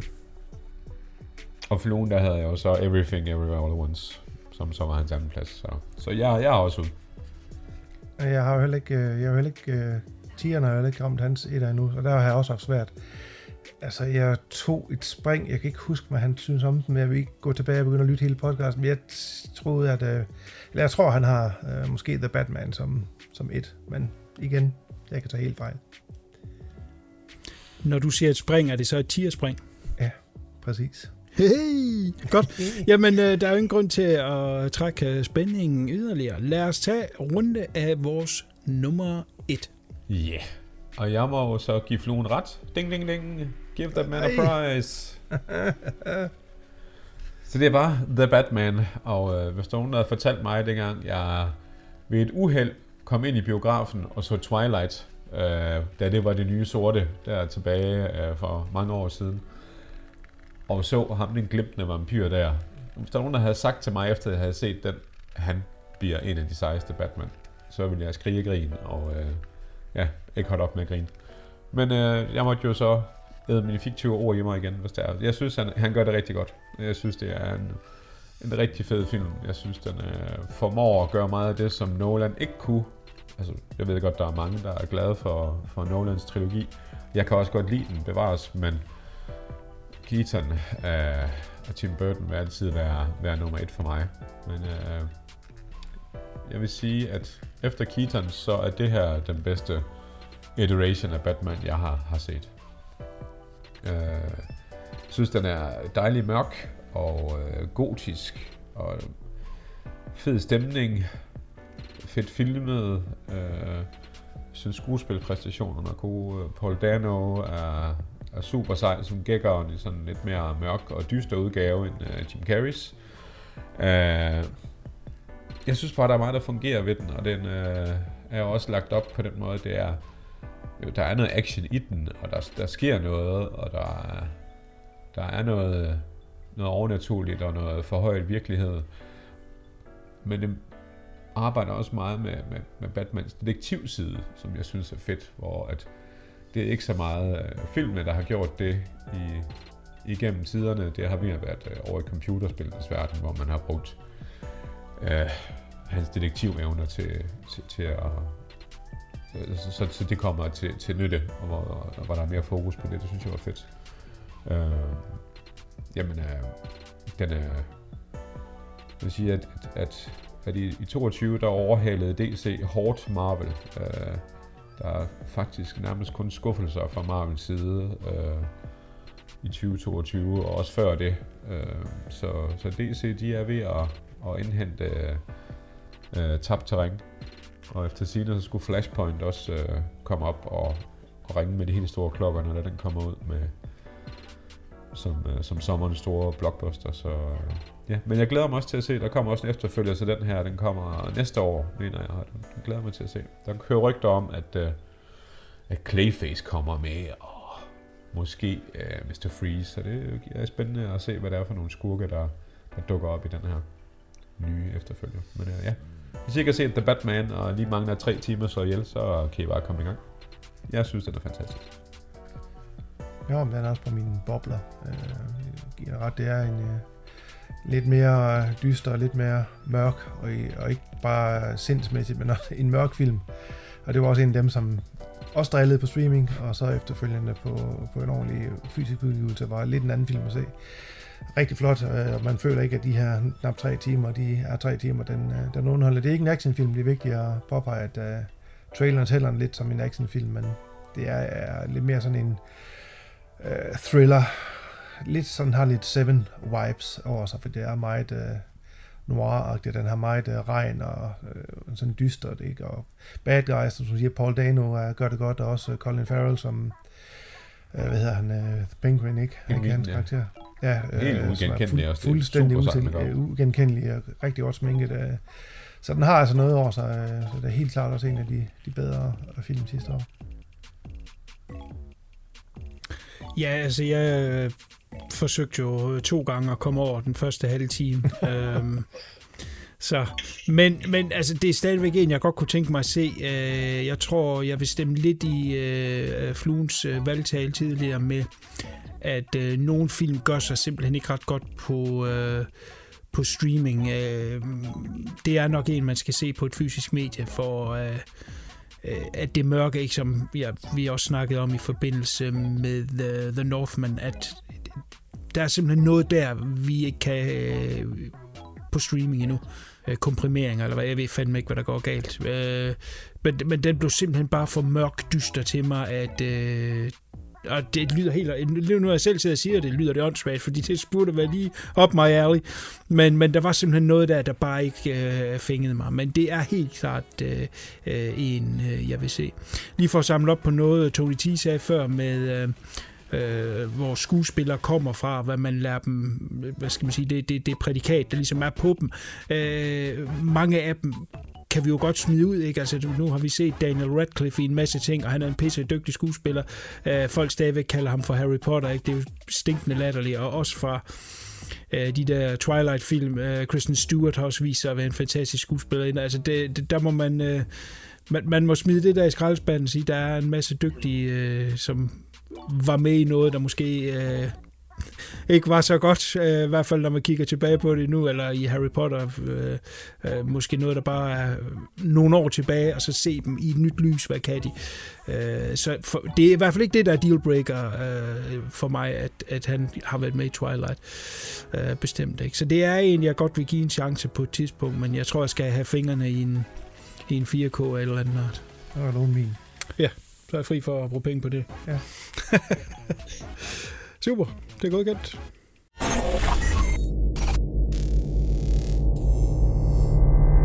One. Jamen, min nummer et øh, lå lidt og kæmpede med en, som så endte med at blive en bobler. Bobleren, synes jeg, er en rigtig fantastisk film. Øh, flot, ret visuelt, øh, også et, et, et mesterværk i sig selv, øh, men alligevel min etter, synes jeg, havde lidt mere på, kød på benet og omhandler nogle ting, som vi alle sammen kan sætte os ind i. Så min nummer et er rent faktisk uh, All Quiet on the Western Front. Uh, og bobleren, som den så lå og slås med, var, var Elvis, øh, uh, Bars Lurmans film om Elvis. Uh, men den tog altså etteren for mig. Uh, jeg kan kun sige det samme som dig. Det er en vanvittig uh, film. Jeg så den så ikke på Netflix. Jeg købte en uh, 4K-udgave, sådan en uh, media book med sådan en booklet. Tysk udgave, så, men der har stadigvæk engelske tekster. Uh, altså, jeg, altså det med kontrasten i det her, som du selv sagde med det helvede, de er igennem. Øh, man føler virkelig, at man er med i det her mudder her, og de bare er kanonføde, ikke? Og så samtidig man klipper til de her øh, statsledere, der, der skal forhandle, ikke? Og, og sidde og brokkes over i deres varme togvogne, at deres croissanter, de er tørre, ikke? Og de andre i felten får ikke en skid af æde. Altså, det er virkelig en, en fantastisk film, og lydsiden er fantastisk. Og jeg har også det lidt med musikken, og jeg skulle lige vende mig til musikken, Øhm, for jeg havde nemlig så den også først efter Oscar-uddelingen. Øh, og vidste godt, at den har vundet for, for musikken. Øh, det tager lidt tilvænding, men jeg synes egentlig, det passer meget godt til filmen. Øh, og den flyver afsted. Man føler ikke, at det er sådan en film, der var de her tre timer. Øh, helt fantastisk. Øh, man er med i skyttegravene, man er med i deres state of mind. Øh, den her ungdom, man ser i starten, og de er friske, og de har hele livet foran sig, de kan bare alt, øh, og det bliver bare pillet af dem med det samme, de kommer til fronten. Ikke? Det er, altså, og sådan har det bare foregået. Det er en vanvittig, vanvittig film og en vanvittig fortælling, og jeg synes, den hang bare ved mig øh, rigtig, rigtig længe efter. Øh, så derfor, der må jeg jo se på, hvad jeg set i sidste år, og der må jeg sige, at den her, der var den, der, der gav det største indtryk. Øh, ikke kun historie, men også det rent tekniske i den. Det er rigtigt, der er nogle små ting. Der er det her med noget CGI, som jeg plejer at være sådan en stor røv omkring, men igen, som du siger, der var ikke noget, som, som overhovedet øl af filmen for mig. Så den, øh, den indtog simpelthen øh, årets øh, film for mig. Super. Mm. Det er fandme hårdkår, at hvis man ikke øh, kan få førstepladsen, så bliver man smidt helt ud af listen.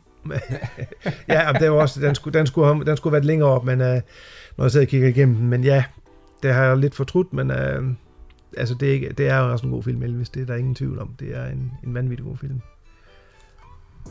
Men det er ikke en, jeg sådan har... Det er ikke en, jeg har set igen, og det er ikke en, jeg som umiddelbart har tænkt så rigtig meget over. Jeg var bare underholdt, da jeg så den, og jeg synes, den var vanvittigt flot. Så den har jo ikke gjort det helt store indtryk alligevel, i forhold til de andre.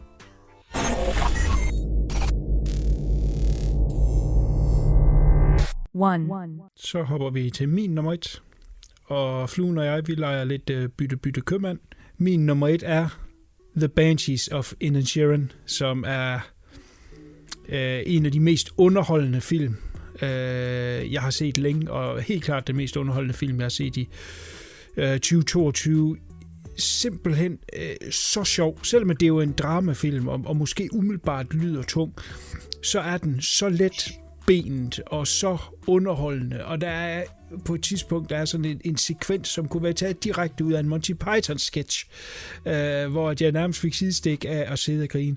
Jeg synes, det er fantastisk, at man kan få øh, sådan en film, hvor den klikker næsten ind under, lige under to timer, på en film, som har så simpelt et premise, som at der er to øh, gamle venner, hvor den ene siger til den anden, jeg vil ikke være din ven mere. Og det er sådan set egentlig det. Der er egentlig ikke ret meget mere i det end det. Det er der jo så selvfølgelig, fordi vi skal ned til karaktererne, og, og så er der masser. Men lige overordnet er det jo egentlig det. Og skulle forklare, hvad Everything Everywhere All at Once øh, handler om, øh, så skal man lige trække 10 minutter ud af programmet. Ikke? Så det er jo det er helt ned i det simple, men til gengæld så kan vi bruge mere tid på karaktererne, og det er jo de fantastiske skuespillere, som har et eller, der er et eller andet, der sker, når de to er sammen. Colin Farrell og Brendan Gleeson, som jo også var sammen i En Bruges, som er også en fantastisk film, instrueret af Martin McDonagh, og han har også lavet den, der hedder Three Billboards Outside Ebbing, Missouri, som jeg i 2017 sagde var den bedste film. Så jeg er åbenbart ret stor fan af ham. Han har lavet, han har lavet fire eller fem film. Mm, han har lavet fem, fire film. Uh, han har også lavet den, der hedder Seven Psychopaths. Så altså, uh, han kan et eller andet, der lige er til mig, uh, selvom at det er et altså det er jo et, et stort øh, spring fra øh, In Bruges og, og Three Billboards og så til den her uh, bitte øh, irske film på en, på en bitte ø med et lokalsamfund tilbage i 1923. Øh, men alligevel lykkes det at lave en øh, som jeg siger, letbenet film, som stadigvæk har masser af tyngde i forhold til skuespillet, og det drama, der er mellem dem, bliver aldrig kedelig. Det er simpelthen så vigtigt at sige, hvis man tænker, uh, jeg ved ikke, det lyder sgu lidt kedeligt. Gør den slet ikke. Den er så underholdende.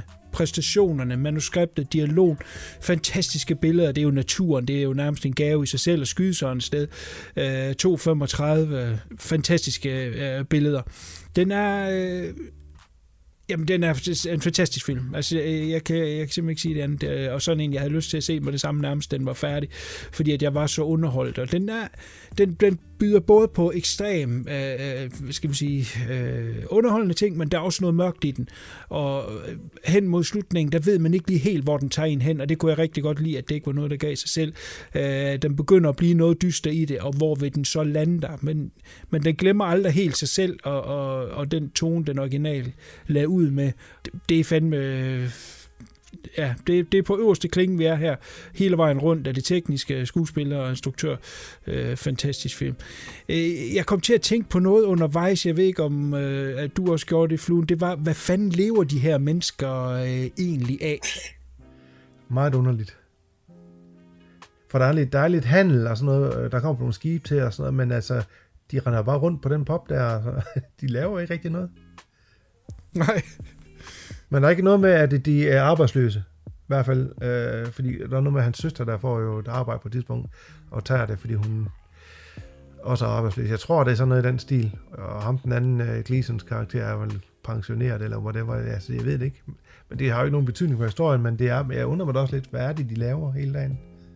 Ja, fordi at i det her, han mister det her venskab, så har han lige pludselig ikke rigtig nogen mening med livet. Han skal ligesom genfinde sig selv, øh, og det er jo så det, der ligesom er, er dramaet i det.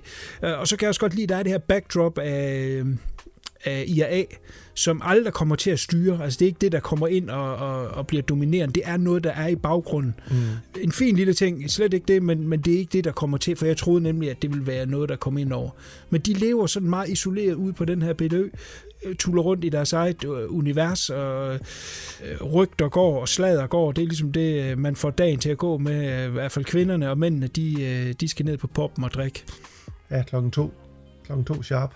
To sharp, der skal man være der. Og en anden ting, hvis man nu ser den, så, så læg lige mærke til, som er helt fantastisk. Jeg ved ikke, om det er bevidst, men Colin Farrell har jo de her sindssyge øjenbryn, øh, og som er meget, meget fremtrædende for størstedelen af filmen, indtil han så får at vide, at nu er han ikke være venner med ham længere, og så begynder ligesom, at han får den her mere alvorlige mine, og hans øjenbryn, de, de retter sig ligesom ud. Det er så fantastisk sjov lille detalje. Jeg kan ikke lade være med at grine til mig af det.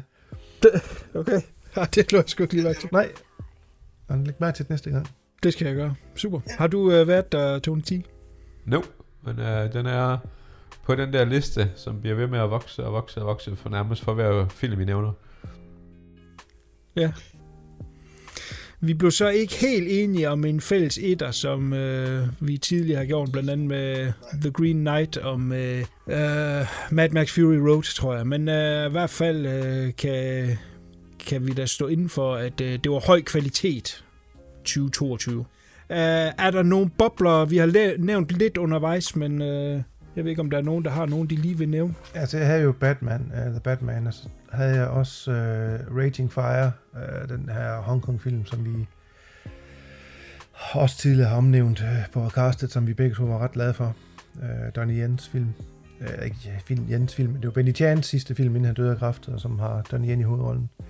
Og det er jo egentlig en, det du startede med at sige, det var jo vist den 21 film, men vi fik først mainstream adgang til den i 22.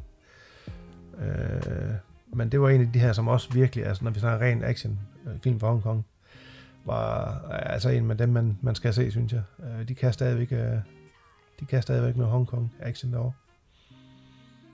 Altså, det var den, og så Batman. Øh, ellers havde jeg ikke lige andet med som sådan. Jeg, havde, jeg har en animationsfilm, som, øh, som, som tog lidt røven på mig, som jeg egentlig bare troede var en tidsfordriv. Men det var øh, DC øh, League of Super Pets. Øh, den, den troede jeg bare var, var røv, og noget, der bare lige skulle overstås, og hvor man kedede sig eller et eller andet. Men den viste sig faktisk at være enormt underholdende, og, og meget, meget øh, hyggelig at sidde og se. Så, så både børn og voksne kan, kan godt nyde den. Og så har jeg øh, See How They Run, som jeg mener Kuno havde med på forrige cast. Øh, Øh, og øh, synes jeg bare er en hyggelig øh, Who Done It film. Og Sam Rockwell excellerer igen igen. Øh, han er en af mine absolut yndlingsskuespillere. Jeg stort set lige meget, hvad han rører ved, så synes jeg, det bliver godt. Hans præstationer er i hvert fald altid godt. Filmene kan nogle gange være dårlige, han er med i. Men, øh, er meget stilistisk, øh, stilistisk øh, uh, whodunit film og, og en lille hyggelig film. Og så havde jeg også uh, X på, som jeg ikke vidste noget om, da jeg så den, og synes det var ganske underholdende.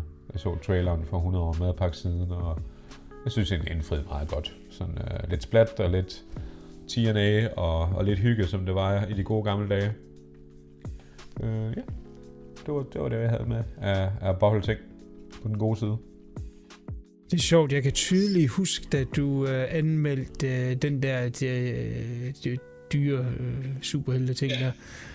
Og øh, nogle gange så, øh, så, så når jeg har sagt noget, og så er der en af de andre, der tager over, så laver jeg lige en note til mig selv, eller jeg lige skal have en slurk eller andet, ikke? og man hører ikke lige starten der. Og så, øh, jeg kan tydeligt huske, at du sad og snakkede med et eller andet, og så, jeg, jeg har ikke hørt, hvad det gik ud på, så sidder han og snakker om en animationsfilm om, om, om hunde. Hvad, hvad er det, der sker? Hvad er det for noget, han snakker om der? Jeg var sådan helt væk. Hvad fanden er det her for noget? What the fuck? Jeg har stadig ikke hørt om den, eller set den, eller noget som helst enten end dig, der har nævnt. Jamen, altså, se den med ungerne. Jeg tror, de synes, den er god. Ja, ja, ja, ja, ja. Bobler, som øh, vi allerede har snakket mere om, end højst nødvendigt, der var på min liste. Top Gun Maverick, har jeg vist bredt om nok. Og så Elvis. Øh, og Elvis var længe en contender til at være på min top 5, øh, hvis jeg lige skal knytte et par enkelte ord til, hvorfor den endte øh, som en bobler. Simpelthen fordi de andre film er bedre. er nok den korte udgave af det. Men øh, jeg synes, den mangler en lille smule i den sidste ende, og det mener jeg også, at jeg nævnte, da jeg i tidens morgen anmeldte den, at den i den sidste tredjedel, der bliver den... Øh, den bruger meget tid i starten på at bygge det hele op, og da vi så egentlig skal se resolutionen af den sidste del af hans liv, så, så bliver det lidt resuméagtigt.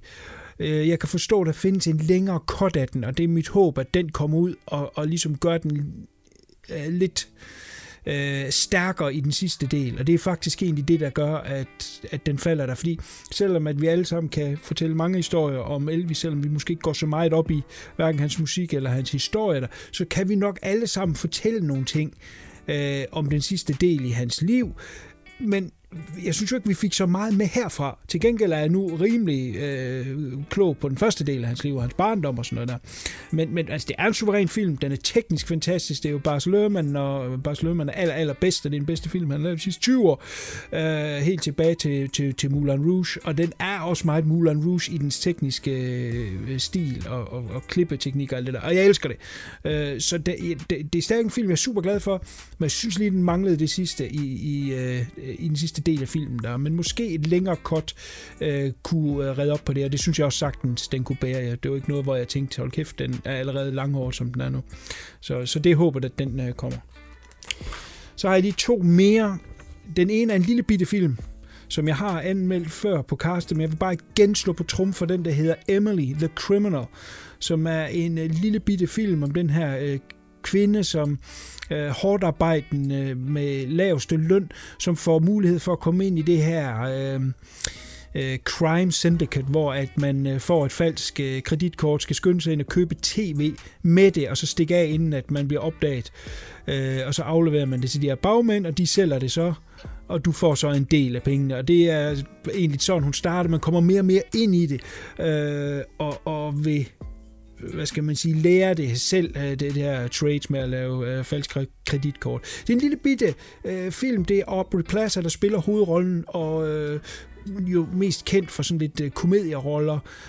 Her i viser hun altså, hun kan dramaet, og den er super, super god og, og, og højintens og, og, og spænder til lige på de rigtige tidspunkter. Og, øh, der er en lille kærlighedshistorie, der er øh, godt med drama, og, og igen sådan en lille bitte film, som med små virkemidler er, er fandens effektiv. Emily the Criminal.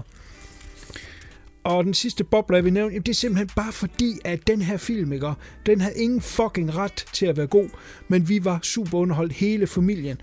Øh, en film, der bare blev snedt ud på streaming, man burde have kørt i biograferne til kæmpe premiere, og ville have været en kæmpe succes, hvis den havde fået lov til det. Og skulle man have holdt sig væk fra den, fordi man tror, den ikke er god, så vil jeg her give mine kraftigste anbefalinger til Chip and Dale Rescue Rangers. Det er altså Chip og Chap-filmen. Øh, super sjov, pisse godt lavet, har masser af hjerte, masser af humor, også for os voksne. Øh, det er jo sådan en øh, live-action ting, det vil sige, øh, universet er live-action, men de er jo selvfølgelig computeranimeret. Men der er masser af humor i, øh, hvor de bliver uvenner, og hvordan de fungerer i, sådan, i virkeligheden og i vores moderne tid. Øh, de har kørt den her serie tilbage, øh, altså den de blev kendt på, det der Rescue Rangers der, øh, og, og, og den er jo så glemt ved tiden, men, men der er stadigvæk nogen, der kan huske dem som værende de her skuespillere, øh, øh, dyr, og så er det, hvordan de kan komme tilbage. Den ene er blevet lidt et højrøvet svin, og den, og den anden er ved at få gang i karriere som sådan en form for James Bond-karakter. Masser af sjove ting, rigtig god humor og hyggelig. Øh, den blev snedt ud på streaming, som om, at det, det bare var et eller andet lille tv-film, de har lavet, øh, Disney, men, de, men den er altså super underholdende, så øh, tag og tjek uh, Chip and Dale ud. Jeg synes, den er rigtig underholdende også. Det, øh, jeg havde egentlig bare lige... Øh, jeg har ikke fået noteret ned på, på min letterbox, så, øh, så det er smuttet der. Men jeg synes også, det var mega sjovt, at jeg så den. Og der er jo i hver frame er der reference til en eller anden popkulturelt. Øh, der er masser og masser af underholdning i den. Ja, men enhver øh, guldmønt, den har jo en øh, modsat side, som er pilråden, og det er the worst top 5, vi skal i gang med nu. Igen, vi definerer lidt selv, øh, øh, hvorfor vi har dem på listen, og jeg kan øh, i hvert fald øh, på min liste sige, at der er nogle af tingene, eller nogle af, af, af de her entries, som øh, måske ikke decideret er worst på den måde, men af visse årsager ind på listen alligevel. Så det kan være, at vi lige skal knytte det til øh, efterhånden, som vi kommer igennem den. Men lad os kaste os i krig. Tony T? Min nummer 5 af de dårligste, det var nok muligvis ikke den dårligste film nogensinde, øh, eller top 5, øh, men jeg blev skuffet i hvert fald, for det var Wendell and Wild, som øh, jeg har på min femte, fordi det er Henry, Henry Selick, som øh, er jo berømt for at have lavet The Nightmare Before Christmas, eller måske er han ikke engang berømt for det, for det er jo Tim Burton, der får kreditten for den der meste af tiden. Men øh, han har i hvert fald rigtig mange gode øh, stop-motion film bag sig. Øh, Coraline, Jimmy og den store fersken, og så den her Wendell Wild, så jeg synes ikke, den når op på højder med, hvad han har været med til at lave før. Øh, så jeg, jeg var skuffet. Øh, jeg synes ikke, den havde samme charme eller, eller budskab som de andre, så, så ja, den, den var bare sådan generelt skuffet over. Og det var uh, Jordan Peele og Keegan Michael Key, som er mega sjove sammen, som øh, er de her dæmon-karakterer. Jeg synes ikke engang deres bands har fungeret særlig godt sammen. Så ja, yeah. der var mange gode kræfter bag, men øh, jeg synes, den, den skuffede. Altså, jeg så den sammen med børnene. Jeg kan ikke engang huske den. Altså, når du nævner titlen, så kan jeg... Det var ikke før, du, du nævnte øh, øh, navn der, at jeg... Nå, ja, den har jeg set, ja. men jeg kan ikke sige ret meget om den, enten at den havde et sjovt visuelt look. Ja. Jamen, altså, jeg, jeg, jeg synes, jeg synes den, den så egentlig på overfladen, den er jo flot lavet, og det er jo øh, igen, som jeg også sagde om Guillermo del Toro's uh, stop motion, pisse fedt, at det håndværk stadigvæk er i live, og det er super lavet, men jeg synes bare ikke, det var, der var noget historie at komme efter. Five. Jamen, mit kriterie har egentlig været, når, når jeg kigger på listen her, så er, er der nogle ting, der, der går igen for alle sammen. Altså det har været sådan noget, hvor jeg har været utrolig irriteret på en film, og, og, og hvor det har været en fordummende film, og fuldstændig latterlige ting. Så det har ikke været sådan nogle skuffende ting. Det her, det her har bare været en film, der har røvirriteret mig og været harm at se. Øh, og der har jeg som nummer 5 Barbarian. Øh, fordummende og fuldstændig ligegyldig latterlig plot. Vi har jo anmeldt den og ikke særlig rosen ord på castet, så jeg vil ikke rigtig tilknytte flere ord til den. Øh, altså anden, den blev hyped op til noget af det helt store, og alle taler om, hvor scary og original og genial den var, og det får mig bare endnu mere op i det øh, røde felt. Altså, jeg synes virkelig, det var en B-film. Ja, jeg kædede mig også bragt, da jeg så den. Ja, altså... Det, det eneste uh, positive, jeg sådan har med den, det, det er egentlig, at, øh, at, at man endelig, der er endelig noget, hvor Justin Long var med i. Det var lang tid siden, man har set ham. Ja. Og ham kan jeg godt lide. Det har været noget andet.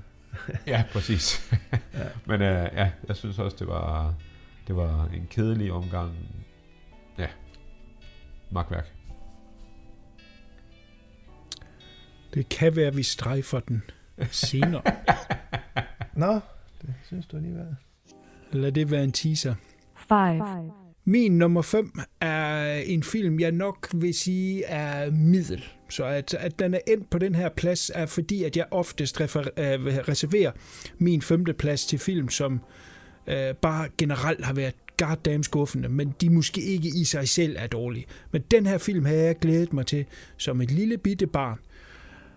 og den skuffede mig simpelthen så fælt. Og, og, og det, jeg, jeg snakker om nu, gør bare, at jeg bliver hissig igen.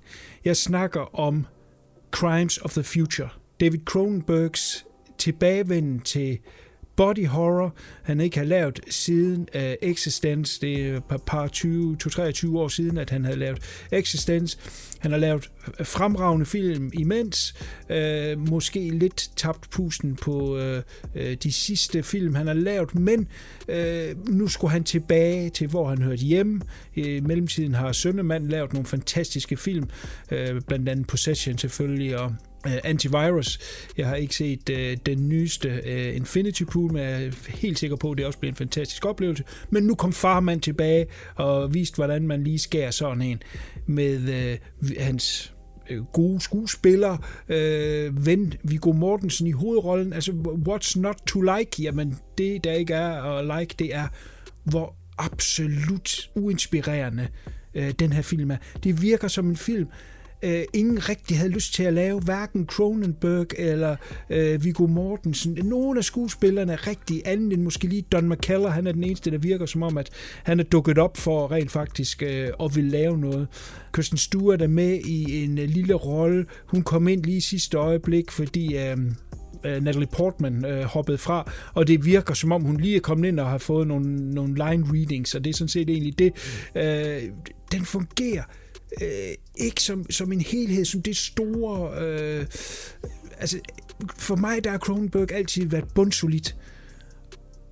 Uanset hvor, hvor langt ude hans film har været, har det været bundsolidt. Og her der er det simpelthen bare en omgang kedelig, uinspireret lort, der, der har snærten af en Cronenberg, som det her med øh, folk, de muterer, og, og, og kan mutere på forskellige måder, altså simpelthen mennesker, der er ved at udvikle sig. Øh, og det kan man så bruge til forskellige ting, og Viggo øh, Mortensen bruger så hans til at være en performance artist, hvor at han øh, egentlig får skåret maven op, og så kan den, med sådan en robot, den kan så tage hans indvold ud, og så er der tatoveret ting på, og, og så kan han lappe sammen igen, og det dør han så ikke af. Så gror han nye øh, organer. Man vil sagtens kunne lave noget med det. Uh, han har jo lavet, øh, hvad hedder det, lidt over i den stil før, blandt andet i Dead Ringers, hvor, hvor øh, han også snakker om det her med, med kvinder, der muterer. Så det, var, det hele lå bare i støbeskeen til, at det skulle blive godt, men det er så uinspirerende. Den ser så pisse billig ud, det er heller ikke noget, jeg sætter i forbindelse med Cronenberg. Det er godt håndværk. Øh, det er den første film i, jeg ved ikke, til over 30 år, øh, hvis det kan gøre det, øh, som er fotograf- ikke er fotograferet af Peter Sushinsky, hans faste fotograf. Det er også den første film, han laver uden øh, hans øh, søster Denise øh, Cronenberg, som er død desværre, som var hans costume designer. Men han har stadigvæk Carol Spear på, som er Hans øh, setdesign og hans film har altid været rigtig lækre at se på. Den, her, den ser så billig ud. Jeg læste efterfølgende, at det hele er skudt i et øh, øh lagerhalskompleks, som de så har kunne øh, dress up som om, at, øh, at det er forskellige locations, men det gør bare, at den ser endnu mere billig ud. Jeg er øh, mega skuffet over øh, Crimes of the Future. Jeg tror ikke, at det er noget, der ændrer sig sønderligt ved et genkig. Den er simpelthen unengaging. Det er det eneste, jeg kan sige. Jeg forstår ikke, hvorfor han ville lave den, når han ikke havde hjertet i den. Og det føles som noget halvhjertet. Ærgerligt, fordi det hele lå egentlig lige til højre benet. Mm. Jeg har ikke fået set det desværre endnu, men øh, Heller ikke mig. det lyder, lyder heller ikke til, at jeg skal. Nø. four, Jeps, jeg øh, har min fjerde plads af, af år, sidste års skuffelser, er det jo så nok nærmest øh, det her, jeg har bygget den op omkring i hvert fald.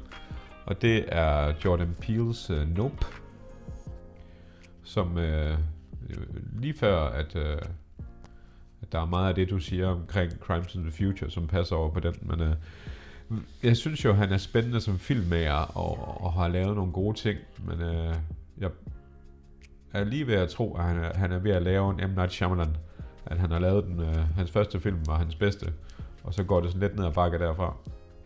Øh, jeg synes jo, den er flot filmet, og det, skuespillerne er gode, og præmissen er egentlig også meget fin, og, men den er bare, i hvert fald for mit besøg, jeg synes, den er pissekedelig. Øh, uinspirerende, og, og, og ja, jeg det, det, går simpelthen så langsomt. Og det kan godt være, at det er mig, der ikke lige var i den rigtige øh, mindset og så videre, da jeg så den. Men jeg, jeg, jeg var sgu skuffet, det må jeg sige. Jeg havde forventet noget mere og noget bedre af ham. Øh, ja. traileren var nok det mest spændende ved, ved filmen. Jeg, jeg synes ikke rigtigt, at der var noget øh, ekstra at komme efter, øh, da jeg så den. Så det, øh, ja, det, jo. Men det, øh, det er stadigvæk en, jeg vil holde øje med. Altså, jeg synes stadigvæk, han er spændende, og jeg synes, han er, han kan noget. Men han har bare ikke lige fundet sit fodfæstet ordentligt, synes jeg. Jeg tror også, det det, vi snakker om, det vi uh, anmeldte den kun, at uh, den starter egentlig fint nok, sådan, at, men er sådan lidt hugt, hvad er det her for noget? Og, og så går det bare, det er bakke. Altså, det er ikke helt ret, den er... Men jeg havde heller ikke de store forventninger til den, og alligevel så blev jeg skuffet, så man kan sige... Ja, han er ikke lige min øh, kop te. Jamen, jeg synes jo, han spejler sig fuldstændig i øh, M. Night. Øh, med, med, at det går trinvist nedad. Øh, jeg ved ikke, hvad fremtiden øh, byder. Øh, det, det må vi se. Men Nope var øh, en kæmpe kedelig B, synes jeg. Det, det er min. Det, det har jeg sagt en gang før. Jeg kan okay. simpelthen ikke se, hvorfor folk de er solgt på den. 4, Jeg løg lidt før, da jeg sagde, at det var baseret på ejerskab. For jeg havde faktisk en på, som også er en, ikke, ikke ejerskab, men en skuffelse. Og det var øh, superheltefilmen uh, Samaritan, som jeg egentlig ud fra første øjekast synes, jeg troede, at det skulle blive ret god. Jeg synes, at Stallone tilbage i sådan lidt mindre underspillet rolle, hvis man kan sige det. Ikke den her store actionheld, øh, men alt i alt så endte den sådan set bare som sådan en øh, rimelig stor skuffelse. Den var ikke øh, særlig god. Der var ikke øh, særlig fedt plot, og så var den drevet af en træls øh, bad guy, øh, spillet af vores kære, hvad hedder han? Øh, Pilou. Ja, Pilo Asbæk, ja. ja. Jeg har allerede glemt det. Øhm, så den blev bare sådan lidt... Øh, ja, det var en film, der var der, og der var der nogle okay action-sekvenser i den, men det var ikke det, jeg troede, det ville være, øh, ud fra det, man havde forstået, det skulle være. Så jeg, der, var- der var en af filmene, der skuffede mig rimelig meget, faktisk. Så endte den på listen her. Ja, jeg, jeg, jeg, I ved jo alle sammen, at jeg er stor fan af, af kapper og, og, og tights, men øh, jeg synes også, det var decideret dårlig og kedelig. Øh, Ja. På overfladen virkede det som en, en sjov præmis, men øh, spild af tid. 140 minutter lige direkte ud i lokummet. Er den 140 minutter? 102 Nej, minutter. nej, en, time, en, time, og- en time og 40 minutter. det føles måske som omvendt. Men, øh, Altså, jeg så den sammen med konen, øh, og, og havde øh, ingen øh, forventninger, fordi fluen havde øh, sablet den ned. jeg var underholdt for, hvad det var. Jeg, jeg synes sgu, det var en fin lille film. Og jeg er verdens mindste Pilo Asbæk-fan. Oh shit. Oh. Så tag, tag det for, hvad det er. Jeg, sy- jeg synes faktisk, den var øh, ganske underholdende. Men som en streamingfilm, altså det er jo ikke noget, jeg ville have været inde se i biografen, så havde jeg måske haft en anden holdning til den. Ja. Men for noget, jeg bare lige tændte for, og var underholdt i en time og 40, En time og 42. Nå, uh, 102. det er en dealbreaker. sådan dårlig. Ja. Ja, jeg skifter min. 4, Min nummer 4 er en øh, film, som jeg nævnte sidste år, som værende en af dem, jeg øh, så frem til at se i år. Og øh, sikke et misfire af en fucking film, der havde alle kort på hånden. Jeg snakker om Blonde, den her film om Marilyn Monroe. Øh, lidt alle, Øh, og, og samme år, som vi får Elvis, kunne man have for, fortalt en historie. Vi, vi kender alle sammen billederne. Øh, vi kender også nogle af de store historier, nogle af de store skandaler. Men her kunne man have fortalt øh, nogle af de historier, vi ikke kender. Og den starter faktisk også ud i ganske udmærket, øh, hvad der er rigtigt og falsk i det her øh, clusterfuck af en film, er, har jeg ingen anelse om. Men man starter med at se hende som barn, hvor moren øh, har stærke psykiske problemer. Og, og, og det er ligesom det, der starter hendes øh, spæde start på livet. Og, og, og det synes jeg faktisk virkede meget godt, men så laver den et kæmpe spring, øh, hvor hun egentlig allerede er halvvejs gang i hendes karriere, og de mænd, hun møder i branchen, og øh, hvordan hun bliver opfattet, og jamen, hold nu kæft, hvor en gang lort. Øh, teknisk vanvittigt øh, flot. Anna Diarmis fan- spiller fantastisk, skidesmuk. perfekt til rollen. Men det, de har fået ud af filmen, er helt vanvittig ring. Altså, så intetsigende og ligegyldig. Øh, hvorfor lave en sådan film og ikke bygge det på noget øh, rigtigt. Jeg ved ikke en skid mere om hende, end jeg gjorde inden. Øh, jeg ved ikke, hvem den her film reelt er til, fordi Marilyn Monroe-fans kan ikke få noget ud af den, og os andre kan ikke sige noget bagefter, vi har fået noget ud af den. Øh, altså, vanvittigt flot teknisk, øh, godt skuespil, den klikker ind på over to og en halv time. Den er vanvittigt lang og absolut øh, intetsigende, og et, et ja, altså kæmpe øh, misfire med en fantastisk skuespillerpræstation i, som holder den lidt i live og øh, blåstemper den en lille smule. Men så vidt jeg kan forstå, er den, sådan, den, den brede forståelse af den, at det er øh, noget lort. Øh, hvilket jeg kun kan stemme i med. Jeg var øh, mega negativ, da jeg sad og så den, og i deltid bagefter. Men jeg skal da kun se den, hvis du kan svare ja på et spørgsmål. Jamen det gør jeg. Jeg svarer ja på det spørgsmål. Okay, så skal jeg se den. Ja, hun smider tøjet mange gange deri. Ja. Woo! three, Jamen, øh, min øh, træer, det er Pinocchio. Men ikke Guillermo del Toro's, men Disneys Pinocchio. Deres live-action udgave. Øh, det var bare en film, de ikke skulle have brugt de der penge på. Øh, hvad er det? Tom Hanks han fik også en, øh, en Razzie for, for den præstation. Og for øvrigt fik han også øh, for Elvis filmen fik han også en Razzie, tror jeg. Eller var han bare nomineret for de to, jeg kan ikke huske det. Men ikke desto mindre, så øh, ja, øh, jeg har glade minder om Pinocchio, den animerede. Især på grund af Disney Show og så videre. Og øh, ja, den er, bliver mærkelig kunstig og mærkelig i den her live-action udgave, og som jeg også har været inde på før, at Disneys live-action udgaver, det er jo bare en anden form for animation, de laver. Der er jo knap nok mennesker med i alligevel. Øh, ja, uh, yeah. en skuffelse. Ja, yeah. havde forventet det. Ja, højst sandsynligt. For jeg synes ikke, de har ramt plet ret mange gange med deres øh, uh, live-action ting.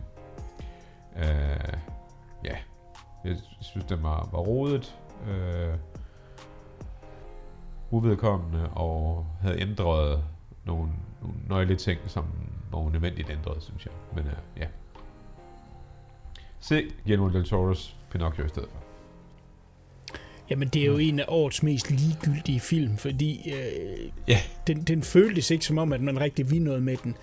Hvad er der sket med Zemeckis? Altså, han, øh, det er som om, han bare ikke kan lave film mere.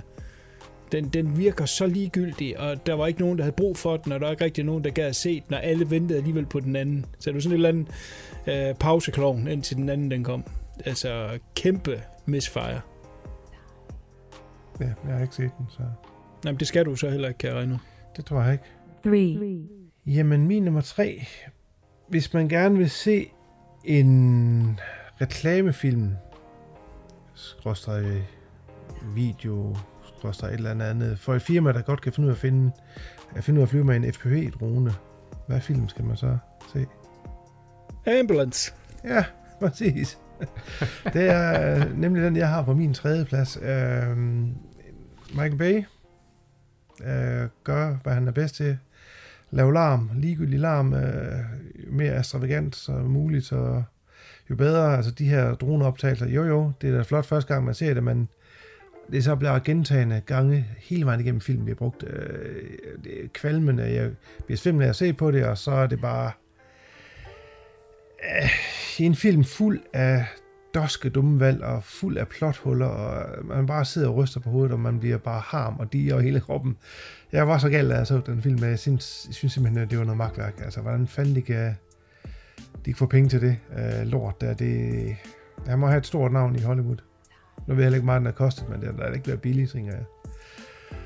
Altså se, uh, man skal også se den tjeneste. Man skal se traileren. Der er en 2-3 minutters trailer ude, så har man set filmen. Det er vist den bedste måde, jeg kan sige det på. Jeg vil ikke engang give den øh, mere taletid. Jeg synes virkelig, det er noget, det ravste lort. Altså, hold nu kæft three, Jeg vil tage den B-depeche fra fluen og løbe videre med en øh, anden film, som også er en masse teknisk larm og ekstrem lang og pisse dårlig og fordummende og spilde penge og gå ind i biografen og se, hvilket jeg var ind og se Bullet Train. Hold nu kæft, hvor en lortefilm. Og øh, lige nu kan jeg ikke huske, hvorfor det var, at jeg tænkte, den kunne være god at gå ind i biografen og se.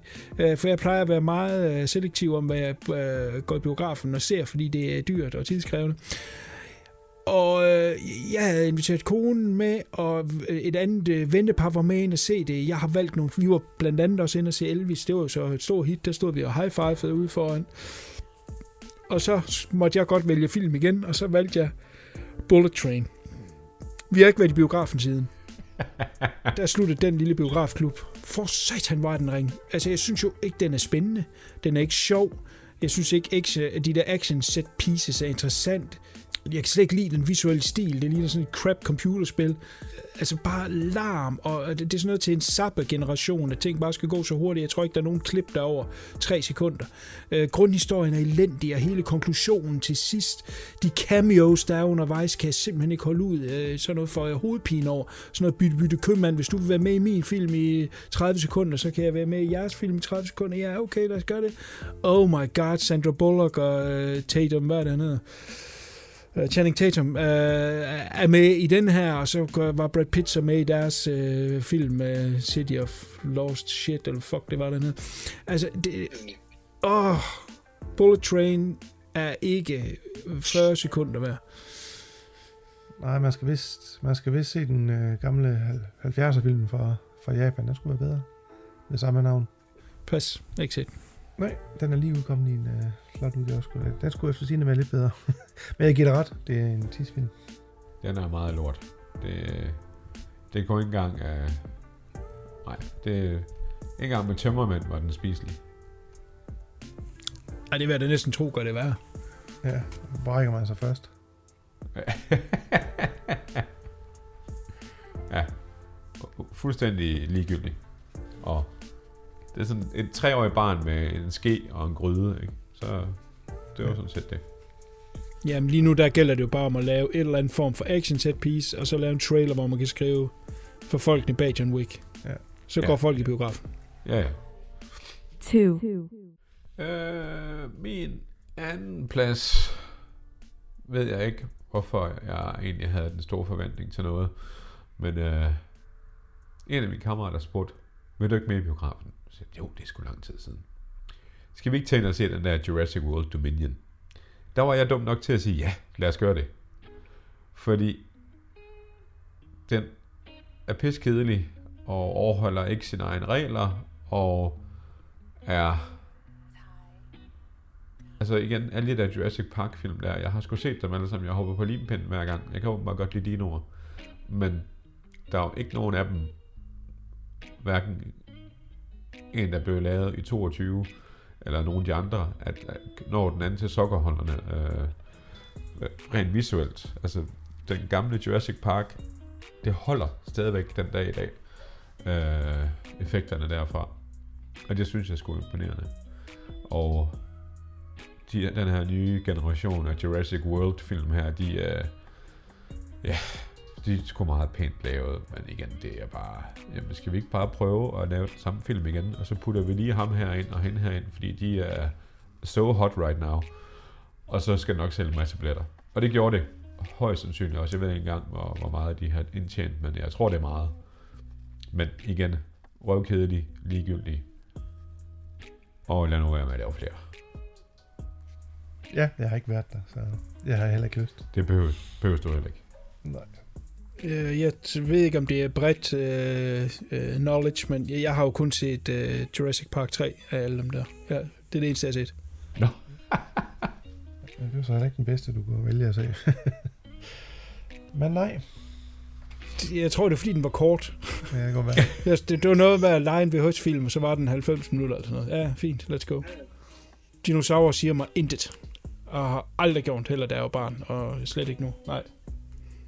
2, Der var sådan en, øh, en konkurrence i en børnehaveklasse, hvor de fik til, øh, til opgave at så skrive en lille historie, som så skulle gøres til en, øh, til en stor Hollywood-film. Ja, og det føltes i hvert fald sådan, fordi historien det er noget, et barn kunne have fundet på. Jeg taler om en film, der hedder Moonfall, øh, som havde et budget på 140 millioner dollars, øh, og skulle have Roland Emmerich som øh, instruktør på den, og havde forholdsvis store navne, øh, som Halle Berry og Patrick Wilson og Michael Pena i rollerne. Øh, jamen, jeg ved slet ikke, hvor jeg skal starte. Altså, det, et eller andet har skubbet månen ud af kurs, og øh, det gør, det, det forekommer tyngdekraften på jorden, og det hele går i øh, skud og mur, ting flyver rundt, og alt bliver smadret, og så bliver der sendt nogle folk ud i et rumskib, der skal finde ud af, hvad, hvad fanden det er, der gør det her, og så skal de lige sørge for at få den her måne tilbage på øh, rette kredsløb. Det er, det er sådan set det, den handler om. Jeg kan næsten ikke huske, hvordan den slutter med, fordi jeg, altså, det var sådan, det blev til en baggrundsstøjsfilm, for jeg kunne simpelthen ikke holde ud. Altså, man til tis skal man lede længe efter. Nu er han jo ikke øh, verdens bedste instruktør, øh, og Roland Emmerich, men altså, det her, det tager godt nok kagen for mest fordummende film, man, øh, man kan forestille sig at se. Det er helt, jeg, jeg kan ikke forstå, hvordan det blev greenlit. Det er meget, altså, det, jeg, jeg, jeg, jeg kan ikke forstå det. Det er sindssygt. Jeg ved ikke, om I andre har været forbi den, men det kan far, det er en dårlig film. Og dum film. Virkelig dum film. Altså, det er sådan en film, de laver for at sælge den for effekter, for det er det, det eneste, de bruger i, i traileren, det er alle det her masseudlæggelser, som de er så gode til at lave. Altså, det er det, de har solgt den på, men altså, det her med, jamen, nu spoiler vi det helvede ud, at det viser sig, at månen slet ikke er en planet, men en rumstation, hvor der er hul indvendigt og har maskineri og sådan noget, som der er nogle aliens, der styrer. Det er, jamen, det er helt, helt, helt helt i skoven. Jeg skreg højlydt uh, nogle gange i grin og tænkte, det der, det er simpelthen for dumt. ja. Ja. Ja, men det, Den- det, det, den får ikke mere det kan godt være, at jeg har et par bevægede ord til den øh, lidt senere. Okay. Okay. Spændende. Spoiler! Spoiler alert, ja. 2, Jeg kaster mig ind med Barbarian, som jeg teasede lidt Hey. tidligere. Ja. Der er ingen vej udenom. Det er øh, lige nu der er der et kæmpe opsving i, i horror, og øh, det kan man godt mærke, især hvis man har sådan noget som Netflix for eksempel. Det sprøjtes ud med kopier af andre succeser, og øh, man prøver at break new ground med forskellige ting, og, og vinkler på noget, vi har set før, og noget virker, noget virker ikke. Øh, men fælles for mig der det er, at jeg synes alt mere eller mindre bliver godt modtaget, og det, det kan nogle gange godt chokere mig. Og især øh, 22 har synes jeg, at der er nogle film, som har fået en masse roser med på vejen, hvor jeg tænker, jamen det er da intet hverken nyt eller godt eller opfindsom eller noget som helst i det. Jeg tænker på Smile for eksempel, som var en øh, altså så kedelig, øh, forudsigelig lille film, som blev et eller andet stor succes. Den kunne jeg se, og, og så, så var det fint nok. Den var jeg i biografen at se, og, og det er jo nok derfor, jeg blev sådan lidt ekstra sauer på det, fordi jeg brugte penge på det. Og så Barbarian her, som jeg synes er så dusk. Øh, jeg var sur undervejs, fordi den taler ned til mig som, om, at jeg er dum. Den, den kan jeg skille fuldstændig ad. Det gider jeg ikke gøre her. Vi har anmeldt den tidligere, hvor jeg altså, virkelig gik til stålet med alt, hvad jeg synes, der var så åndssvagt i den her. Og jeg kan ikke forstå, hvorfor at den bliver holdt i relativt høj øh, anseelse øh, inden for horrorgenren, og folk de øh, nævner den som noget af det bedre, øh, der er lavet i år inden for horror. Det var der simpelthen ikke. Jeg synes, den var så dusk og irriterende, og øh, som sagt, gå tilbage, hør vores, øh, eller min anmeldelse af Barbarian, og, og så hør, hvordan jeg kan skille den ad. Hvis du er stor fan af den, så er jeg ret sikker på, at du bagefter vil tænke, oh, okay, det kan godt være, der var nogle ting, der ikke lige helt fungerer. Øh, jeg synes, det er i pisseirriterende, fordi der er nogle øh, små horrorfilm, som rent faktisk kan noget, øh, som der er ingen mennesker, der lægger mærke til, som bare lige så stille bliver snedt ud. Og så er der dem her øh, øh, pop-succeser, som bliver øh, heldigt, og uh, det, det er så godt, og det er så genialt, og øh, altså en blanding af, at jeg sad og, og grinede, og sad og bandet over, hvor elendig den var, øh, og så bagefter finde ud af, at den bliver så godt modtaget, øh, synes jeg simpelthen, øh, jeg får hvide knor af det. Øh, vi havde en anden film øh, i år, den ved jeg også, Tony T har set, den der hedder Grim Cuddy, som var elendig, og den er alle ligesom enige om, den er ikke særlig god, men jeg synes, den er akkurat lige så god, eller lige så dårlig som Barbarian. Så altså, det, det, det, er mig et under, hvad for nogle film det er, man piller ud af, af mængden af, af lort, og så siger, den her, den er god. Fordummende og elendig og irriterende. Ja. One. Tony Tees. Men som, som spoilet før, så øh, er Moonfall også på, på min nummer et. Øh, den battlede lidt med, med nogle andre superheltefilm også. Øh, ikke fordi det har noget med superhelte at gøre, øh, Moonfall. Men øh, øh, ja, det, som, øh, som Fluen sagde, at øh, Roland Emmerich, han er jo kendt for at lave de her katastrofefilm, og jeg har egentlig godt kunne lide ham for, hvad han er at det er det, han kan lave, og, og så er det fint. Og jeg havde egentlig regnet med, at jeg blev sådan rimelig underholdt af den her, men den er jo, altså, hvis, hvis man siger, at Michael Bay, han, øh, han, øh, han, han laver droneskud og øh, larmer utrolig meget, så gør Ronald Emmerich det på sin helt egen måde, og, og har virkelig fået skruet op på den, øh, på, på 11 her. Der er ingen hoved og hale i, i filmen, og, og det eneste, som sådan nogle gange kan være lidt sjovt, det er John Bradley, ham her konspirationsteoretikeren, øh, som er sådan lidt comic relief der. Ja, han er sjov nogle gange i den, men, men jeg tror ikke helt det med vilje. Øh, men ja, der er øh, Patrick Wilson, Halle Berry og Michael Pena, og vi har også øh, uh, Donald Sutherland med, og ja, det er uh, spildt, spildt talent på, uh, på sådan en film. Jeg kan ikke forstå, altså de må have fået utrolig mange penge for at være med i den her film. Fordi det, det kan ikke passe, at den er, ja, at så, så store skuespillere alligevel siger ja til sådan noget. Det, Ja, de, har, de har jo ikke læst manuskriptet og tænkt, det her det er sindssygt, sindssygt godt. Nej, Det, det er de jo ingen af dem, der de må har. simpelthen have haft øh, øh, kontanterne på bordet og manglet penge til huslejen eller et eller andet. Det, ja. Ja, bare gå ud om den. Ingen gang, ingen gang for sjov, hvis man godt kan lide Roland Emmerich film. Den, den er bare, nej, nej, lad være. Fy for en skæfuld. Men der er jo sket det frygtelige, at øh, jeg er blevet intrigued. det skete, da fluen sagde, at øh, månen var en rumstation. Så blev jeg, what? Jeg troede, det var sådan noget naturkatastrofefilm. Nu lyder den spændende. Det sælger de den også om, jo. Men øh, ja, men se den. Se den, se den. Så kan du da også have spildt, øh, jeg ved ikke, er det to og en halv time, den er, eller sådan et eller andet, tror jeg. 100, 142 minutter. Ja, hun, To timer og 10 minutter. Bum. ja, det må jeg lige overveje. One. Nå, boys. Så skal vi til et rosin i pølseenden. Creme de la creme af tis, jeg fik set i år, år 2022. Altså dem, der er nogenlunde faste lytter af podcastet, har jo nok allerede fået spoilet det for et par gange siden af hvad for en film, der vi ramme nummer et på min liste. Og det er simpelthen Halloween Ends. Øhm, det er jo, øh, den skuffer jo er en Halloween-film at være så skuffende nu på alle punkter, der gør, at det, øh, der skal være ting i, i en film, som, skal, som er værende en Halloween-film.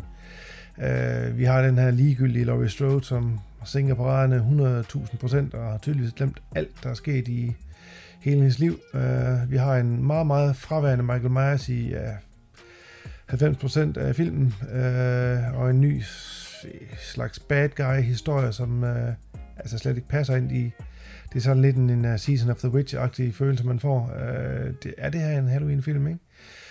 Øh, ja, jeg, jeg kan ikke sige så meget andet end det, jeg har sagt om den for min anmeldelse. Jeg synes, det er absolut den dårligste film, jeg så i, i 2022. Øh, og jeg tror også, at vi sagt det dengang, gang, at den trilogi her øh, var ikke til mere end en halvanden film. Altså. Så jeg vidste jo godt, hvad jeg gik ind til, da jeg skulle se den, men nu skulle jeg jo gøre det færdigt. Jeg ved ikke, hvad der er med den her trilogi-mani, der er for tiden, at alt skal laves til strækkes ud over flere film sammen med hans nye trilogi af Exorcisten. Det er jo også en trilogi, så det er lort og lavkage, altså. Så det var den der, der, der pæser mig mest af i 2022. Det var Halloween Ends. Jeg har ikke engang fået den set endnu. Nej. Det har jeg heller ikke. Uh, nu var jeg jo heller ikke så solgt på de to forrige, så, uh, så det, det er nok ikke lige op my alley. Men altså, når den kommer på streaming gang, så skal jeg da nok få det set. Did Michael kill again? Evil dies tonight.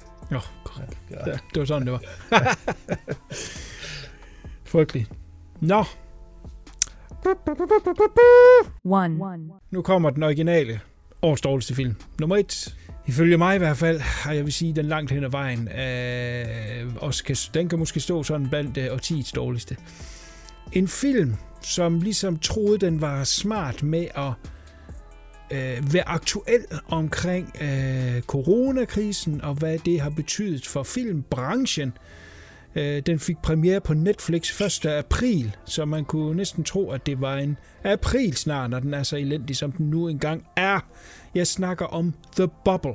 Der er David Duchovny, Leslie Mann, øh, Pedro Pascal, Karen Gillan med i øh, nogle af hovedrollerne, øh, instrueret af Judd Apatow. Øh, det er, altså den handler om de her skuespillere, som skal lave et eller andet... Øh, Øh, det, det, det er en lang filmserie, altså, altså, successerie af film, og nu skal de så lave 4'eren eller 5'eren, jeg kan ikke huske, hvad det er. Og så kommer coronanedlukningerne, så derfor så skal alt laves øh, green screen. Øh, og man følger så de her øh, forskellige karakterer, øh, hvordan de lever med at være isoleret på det her slot, eller hvad fanden det er, de bor på. Øh, og for satan, hvor en uengageret film. Altså, ingen virker som om, at de overhovedet ved, hvorfor de er der.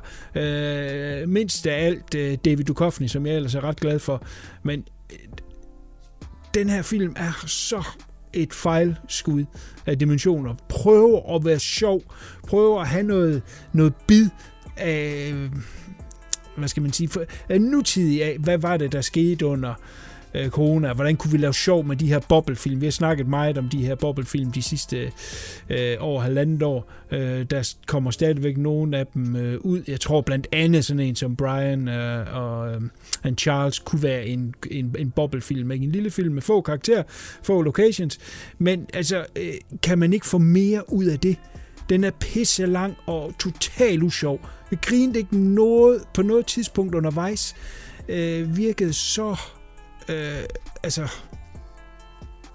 desperat for at, at, at, at ramme ind i den her nerve og nutid og kunne fortælle noget, som de, de første, jeg ved ikke om det man vil være first movers på det her, øh, men, men det er så heldigvis en genre, der ikke er kommet så mange af. Pisse irriterende film hele vejen igennem. Altså især det der med, at den ikke er sjov. Den er over to timer for sådan en film her. Den skal højst være 90 minutter. Det, det bliver bare endnu værre, når en uvedkommende film, der prøver at være sjov og pisse usjov, så er to timer. Og så det talentmasse, der er med, burde med have affødt øh, noget bedre. Øh, en irritation af en øh, film, som øh, jeg kan knap nok huske den, øh, heldigvis, men, men jeg kan huske, hvor meget den bare irriterede mig i, hvor fucking åndssvag, kedelig den var, og, og, og ikke have noget, selvom man byder op til, at nu skal vi, nu skal vi komme med noget øh, satirisk til hele det her med, med nedlukninger og bobler, de skal testes hele tiden, og at de, de er strandet på det her.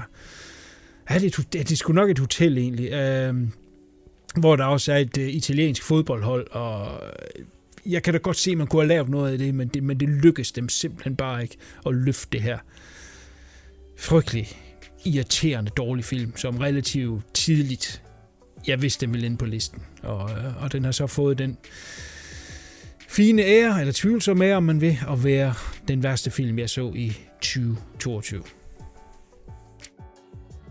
Ja, den er også mega lort. Jeg, jeg så den ikke færdig. Jeg blev så sur på den, at jeg kun så, øh, jeg tror, det 40 minutter, så tog jeg den af. Ja, men det taler også meget godt for, at øh, så er den endt det rigtige sted. Ja. Ja. Ja, men et, øh, et, et stort år, som var på vores gode liste, og et øh, knap så godt år på, på vores dårlige, men øh, overall synes jeg, at det var, det var sgu et meget godt år, så må vi håbe, 23 kan, kan følge med indtil videre. Føles det lidt sådan, så det skulle da meget godt. Uh, overraskende at ingen havde triple R, hverken på den ene liste eller på den anden liste. Jeg troede, det var en, der ville blive snakket lidt om. Uh, det kan være, den bliver nævnt en gang i fremtiden. Jeg har slet ikke set den. Jeg har ikke haft næsen i den endnu. Nej, det er også en, øh, en lidt af en trial, for den er jo kraftedet med også næsten uh, tre timer. Er det den der Bollywood-film, eller hvad? Ja. Så jeg, jeg tror, jeg tager den uh, med næste gang. Så kan vi vente den der. Vi siger farvel til året 2022, men vi skal også sige farvel til noget andet. Vi skal nemlig med tungt hjerte sige farvel til vores allesammens lille tierdyr, som i dag har sidste dag i studiet på View Review. Han forlader os til fordel for større og bedre. Ah, så forhåbentlig ikke større og bedre. Men, men det er, der er sådan en dum ting, der hedder privatliv, som nogle gange godt kan, kan være en tidsrøver. Vil du sige nogle bevingede ord, Tony T? Men ikke andet, at jeg har, har, har da nyt alle de år, jeg har været med, sådan lidt on og off. Øh, både i hovedcast og spin-off-cast og, og und så weiter. Jeg synes, det har været skide sjovt at være med.